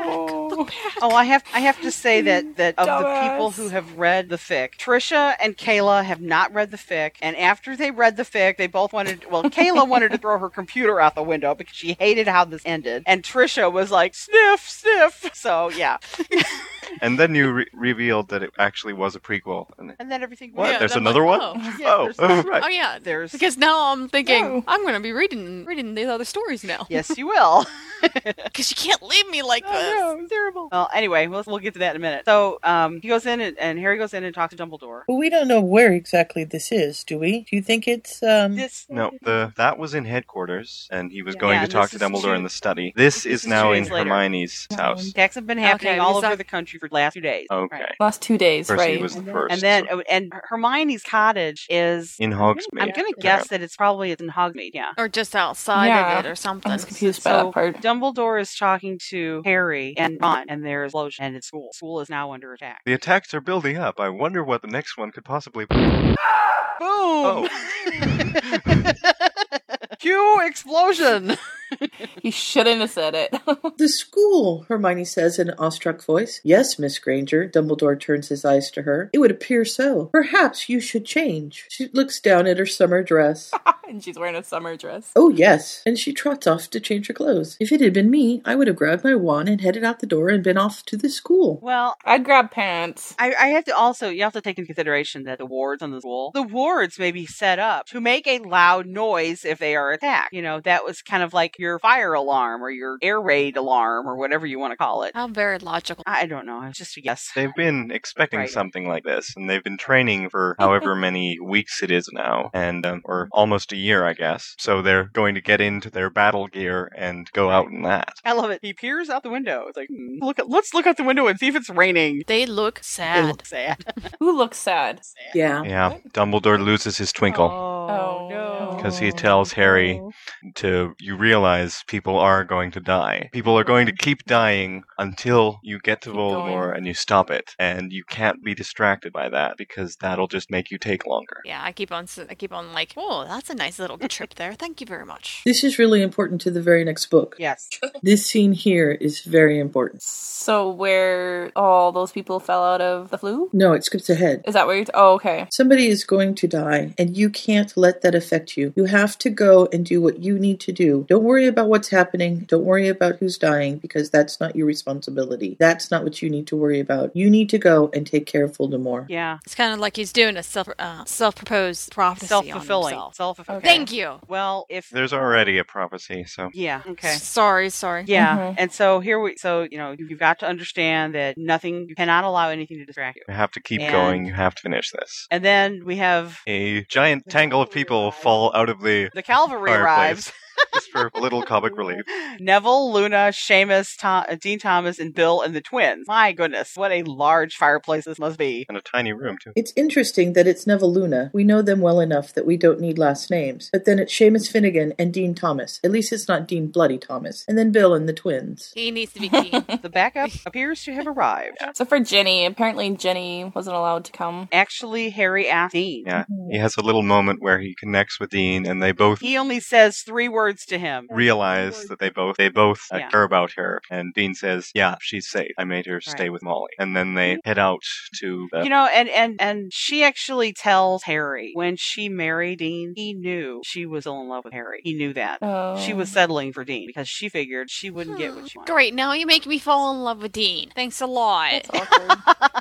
I Yeah, I want was to gonna call say, him the poor Dean Bloody. Thomas, and now you make me fall in love with him. So he still is Dean Bloody Thomas because he still marries her. Even- Oh, just wait. just read. just wait till you see what happens to Dean. Am I gonna love him even more now, or am I gonna hate him? Oh, you're gonna love him even more. See, I didn't get this line before because I listen to these, so I don't always catch things. But the last line in this section, or the last two lines, then let's get this done, Harry says firmly, starting out the door, followed by the others. There was a dark lord to vanquish, then he could disappear. So he's just ready to concede the field with Ginny, and he's planning on just leaving. Mhm. Right. Yeah, he is planning on on being out of everybody's life. He's Harry Potter, and he only ruins things. what was that? That's Scott? like, No, that oh, was me. That was me in disgust. Oh. okay, so out they go the door, off to battle Voldemort. So, Striding up the road, and Harry decides, uh, dun, dun, can't be sneaking dun, into the battle. Let's all light our dun, wands up. Okay, because it looks much better on the film. Right. So they all and they're picking people up as they go along. So they go from, you know, like five people to six people to ten people and pretty soon it's like all Hogsmeade with their pitchforks and everything, you know, they're all and their torches and everything. It reminds me of those commercials and in movies when you see that like where like someone's like randomly do do do do do walking along and the second person joins them and you're it's wondering like why. Buckaroo "Doo, doo, Banzai. doo." Everybody kind of, it's like, oh, let's go, we're off to save the day. Woo! And they come around the current of the lane, and all these Death Eaters are waiting for them. It's like, oh, goody. I had a point about this because there are like hundreds of Death Eaters. They are outnumbered many, Yep, that's it. oh, many, hold many times over. many and many times over. And I'm thinking, because like if you're like sticking with canon, you're like, okay, where did these hundreds come from? Because it seems like a small community of wizards in England. I don't know. I just didn't picture it that many always. Like I knew there was a lot, Well- but I didn't picture like well, I, I look at you know it, go ahead. looking out and it looks like there's a river of them. Well, this this was from book four, so we didn't know much of anything about how many Death Eaters there were, except that there were enough to terrorize the World Yeah. Cup. I think that it's the Hessians. They hired them. They're mercenaries. They just pick up a whole bunch of random people and dress them in robes. Yeah, they're importing them. I didn't think there's going to be a lot of Death Eaters. I pictured a lot, but I didn't picture hundreds. I said, like, because there wouldn't be like a river of them. I don't know. There, we didn't really know a lot about um, Yeah. Wizard England. All all those calculations about picking out there were a hundred students in each year Mhm. and how many possible wizards in Britain and all that stuff sort of came along later while everyone was waiting for the fifth book and couldn't think of anything better to do. So we have um, hundreds of Death Eaters with their wands drawn. Hermione's changed into her um, uh, battle gear, and they go through and describe that for a while. Why, why do they just describe her? Because she's the only one that changed. They were at her house. Yeah, they're Oh. just in regular robes. She had bought the tight Laker gear. Yeah, I glazed over They that. really like the, the Oh. drooling over the seemingly oblivious tonks. It's Curses flying right and left, and Ernie Macmillan is killed, and Susan Bones stands over him and takes out three Death Eaters at once. I was a little happy for that. I was like, woohoo, go Sue. yeah, well, she doesn't last very long. It would work well for the movies too, because they like to stick in the guy's um, niece or whoever it is being Susan. I guess that only works when it was Chris Columbus who was doing it, but Susan showed up a lot because she was cast as some relative of his. Tiny tidbit of the day brought to you by Scott. Oh, yeah. oh, why not? If there can be Super Hermione, why not Super Susan? It works. Super Sue, yay! I know, I'm picturing Sue with a cape now. Great gopher hose. We do have a Super Sue. I had a problem with this because good guys using the unfor- unforgivable. Mhm. I had a really big problem with that. Oh, yeah. I mean, they are using the death curses and crucios. Yeah. And I just, I cannot see them doing that. It says to their best of their ability, which may not be that much. Mm-hmm. I just know. Uh-uh. But yeah, I can see what you mean there. It's sort of I sort of skimmed over that when I was reading things. It was just sort of a big battle scene, you know. Yeah, but Seamus does have the best line out of the whole battle scene. What was, oh, let's get a drink when we're done? Yeah. Stereotypical Irishman. yeah, What say we finish off this lot go find us a drink? Yeah. I know. I just, I just looked at. I'm like, of course, the Irishman had to say that. so now they've spotted Harry. Ron is Ron is And facing Bellatrix, to- and then the path opens through the giant group of Death Eaters, and there's Voldemort standing there. Dun dun dun. Dun dun dun. And then the um, point of view changes to Hermione. Susan Bones is dead and has taken a Death Eater with her. Um, Ron is still battling uh, Bellatrix. Because she likes to play with her food. Yes. And then Draco appears out of nowhere and is going to curse Harry in the back. Which he has been known to do. Yes, he has been known to. And she throws herself between Draco and Harry. He had Cassie And, Imperius. and so now we have a big problem. Because Hermione never learned how to throw it off as well as Harry did. Oh, I hated this part so much. Malfoy or Draco had Cassie Imperius on Hermione, and he was like, "Now, Mudblood, turn and do as I command." As she turned, she wondered idly what would happen, what Draco was going to make her do, and then she realized Dumbledore stood in front of her, twenty feet away. She raised her wand. Ugh, I hated this part so much because I love Hermione. And she's trying to fight it. She's Ugh. trying to fight it. She takes her wand and she turns it toward herself. And then she can't hold it. And it turns back and she casts the Avada Kedavra. But she has a moment where she's meeting his eyes, and he's twinkling at her, af- even uh, during the middle of the battle. She can tell that he forgives her. You are forgiven, Hermione Granger. I forgive you. Remember nothing else. Remember that. And there we see the foreshadowing because he knew it was going to happen back at her house. Mm-hmm. Right. Right. There's your self fulfilling prophecy right there. Thank you very much. That part made me. So- So now the battle is over. Yeah, we skip over the actual. We skip over the the, the battle between Harry and Tom Riddle. Because Voldemort really isn't that important. He's kind of tiny guy, you know. So we do hear that it worked, because um, He hasn't been eating, drinking his pumpkin juice. He didn't have an engorgement. it's all those on him either. rituals, you know. Pumpkin juice doesn't taste so good when you have a snake I tongue. have newt. Okay, so now we now we're back in the uh, hospital wing, and Harry wants to see Hermione, and he's demanding to see her. And Pomfrey's like, "No, we have to to fix you first. And he says, "No, I want to see her now." Now, bed three. The look on the school nurse's face would have been laughable if it had been such a terrible situation. Yeah, and this is where we find out that he just reduced Voldemort to a pile of dust, which is good to know. Mm-hmm. Yeah, because I was a little confused there for a second. I'm like, what happened to Voldemort? I'm melting. It was water.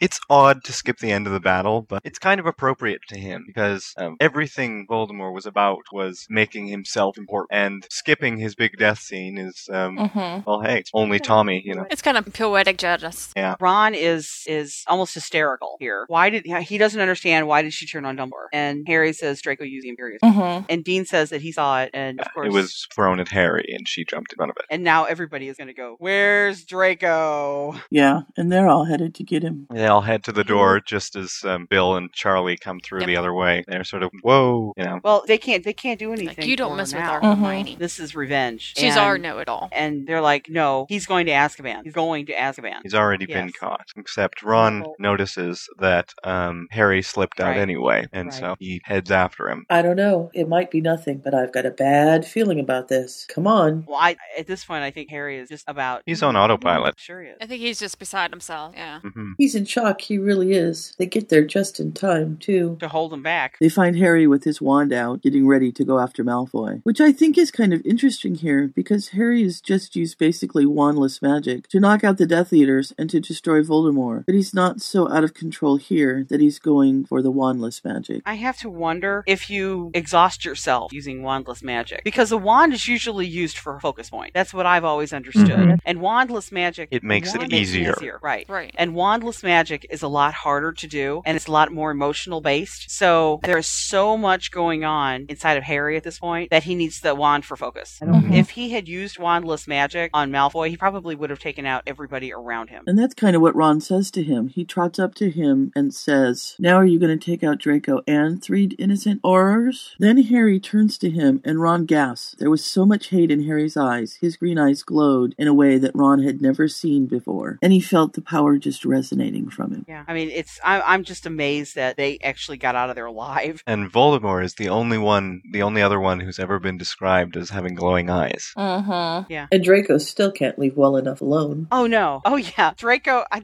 Draco's an idiot. wow. He's just asking for it at this point. Oh Lord. He's a brat, really. From potions in the one last week and now this here. Yeah. Next time, Potter. Oh boy. He needs villain rehabilitation. He needs something. And it's just like, what's the phrase? The head out of the ass. Well, he's, he's a like he's a uh, '60s cartoon villain. Next time, Potter, I'll get you next time. right. yeah, he just needs the long mustache that he can just like pet. So, so we switch scenes now. Wait, wait, let me do this line because I love this. I'll dance on his grave, Harry says in a low, vibrating voice that carried down the hall. Someday, somehow, I swear on all that is holy that I will see you dead and I will dance on your grave. Yeah. So we switch scenes, and remember that this was written in 2004, Mhm. and we have Harry is digging a hole, Right. eight feet long and four feet wide, and he's down three feet. He's digging a grave, and He's been there for two Well, hours. And I think this is really remarkable because this was written three years before Right. Deathly Hallows, where he dug Dobby's. Dobby's Mhm. grave. Ron That one wasn't shows as up- much work. Ron shows up and says, "What are you doing?" And Harry says, "Digging." He says, "I can see that. Why? Because I need to. You could. We could magic the shovels." He says, "Ron, I need to." And so Ron realizes what's going on and helps him dig this grave. Mm-hmm. It was such a big deja vu too. I was like, whoa. Oh, I know. I know. I was like, I can't believe she got that right. I know. Yeah, I I was just like, wow. And and then they talk about, and then they say, and then Ron says, "Harry, she's better off." And you think, Who? whose grave are they digging? I know. Oh my god! And they don't tell you. I know, and I'm just like, Hermione, no, no, Ginny, no. I'm like, wait, no, I Yeah. don't know what. Well, they because they talk about Hermione's broken body in the hospital wing, Yeah. and you don't realize whose grave they're digging. Okay, whose grave are they digging? You have to read the story to find out. Come on, you spoiled it for me the whole entire yeah, but you, time. but no, no, no, no, no. I know who it That's- is. I That's a really, spoiled. really big spoiler. I can't tell you. Yeah. Um, Ron says some things aren't meant to be, and Harry says, "I know. It's time to move on," and that's the end. And we don't know anything. It's several years, I think, before the beginning of Power of Truth. The power of truth starts when Harry is 35 years old. Yeah, so he's So and this is and this is when he is 18. So 17 years have gone by. It's oh, almost like the epilogue. This story. Yes, it is. oh my god. and it's Something that I found really interesting is that reading this that we just read, it fits in fairly well with the canon. You could read this and say, oh, okay, they're wizards, and uh huh, yeah, that works. But at the beginning of the next one, there's a lot of differences, and it's very interesting on how they how it all gets put together. Oh yeah. Oh, but it's so fun. It's so interesting how it gets put together. Harry Potter is a real person. And it's really interesting how she wrote and how it was introduced to the public because they talk about, oh, you're the person in the books. Yes and no.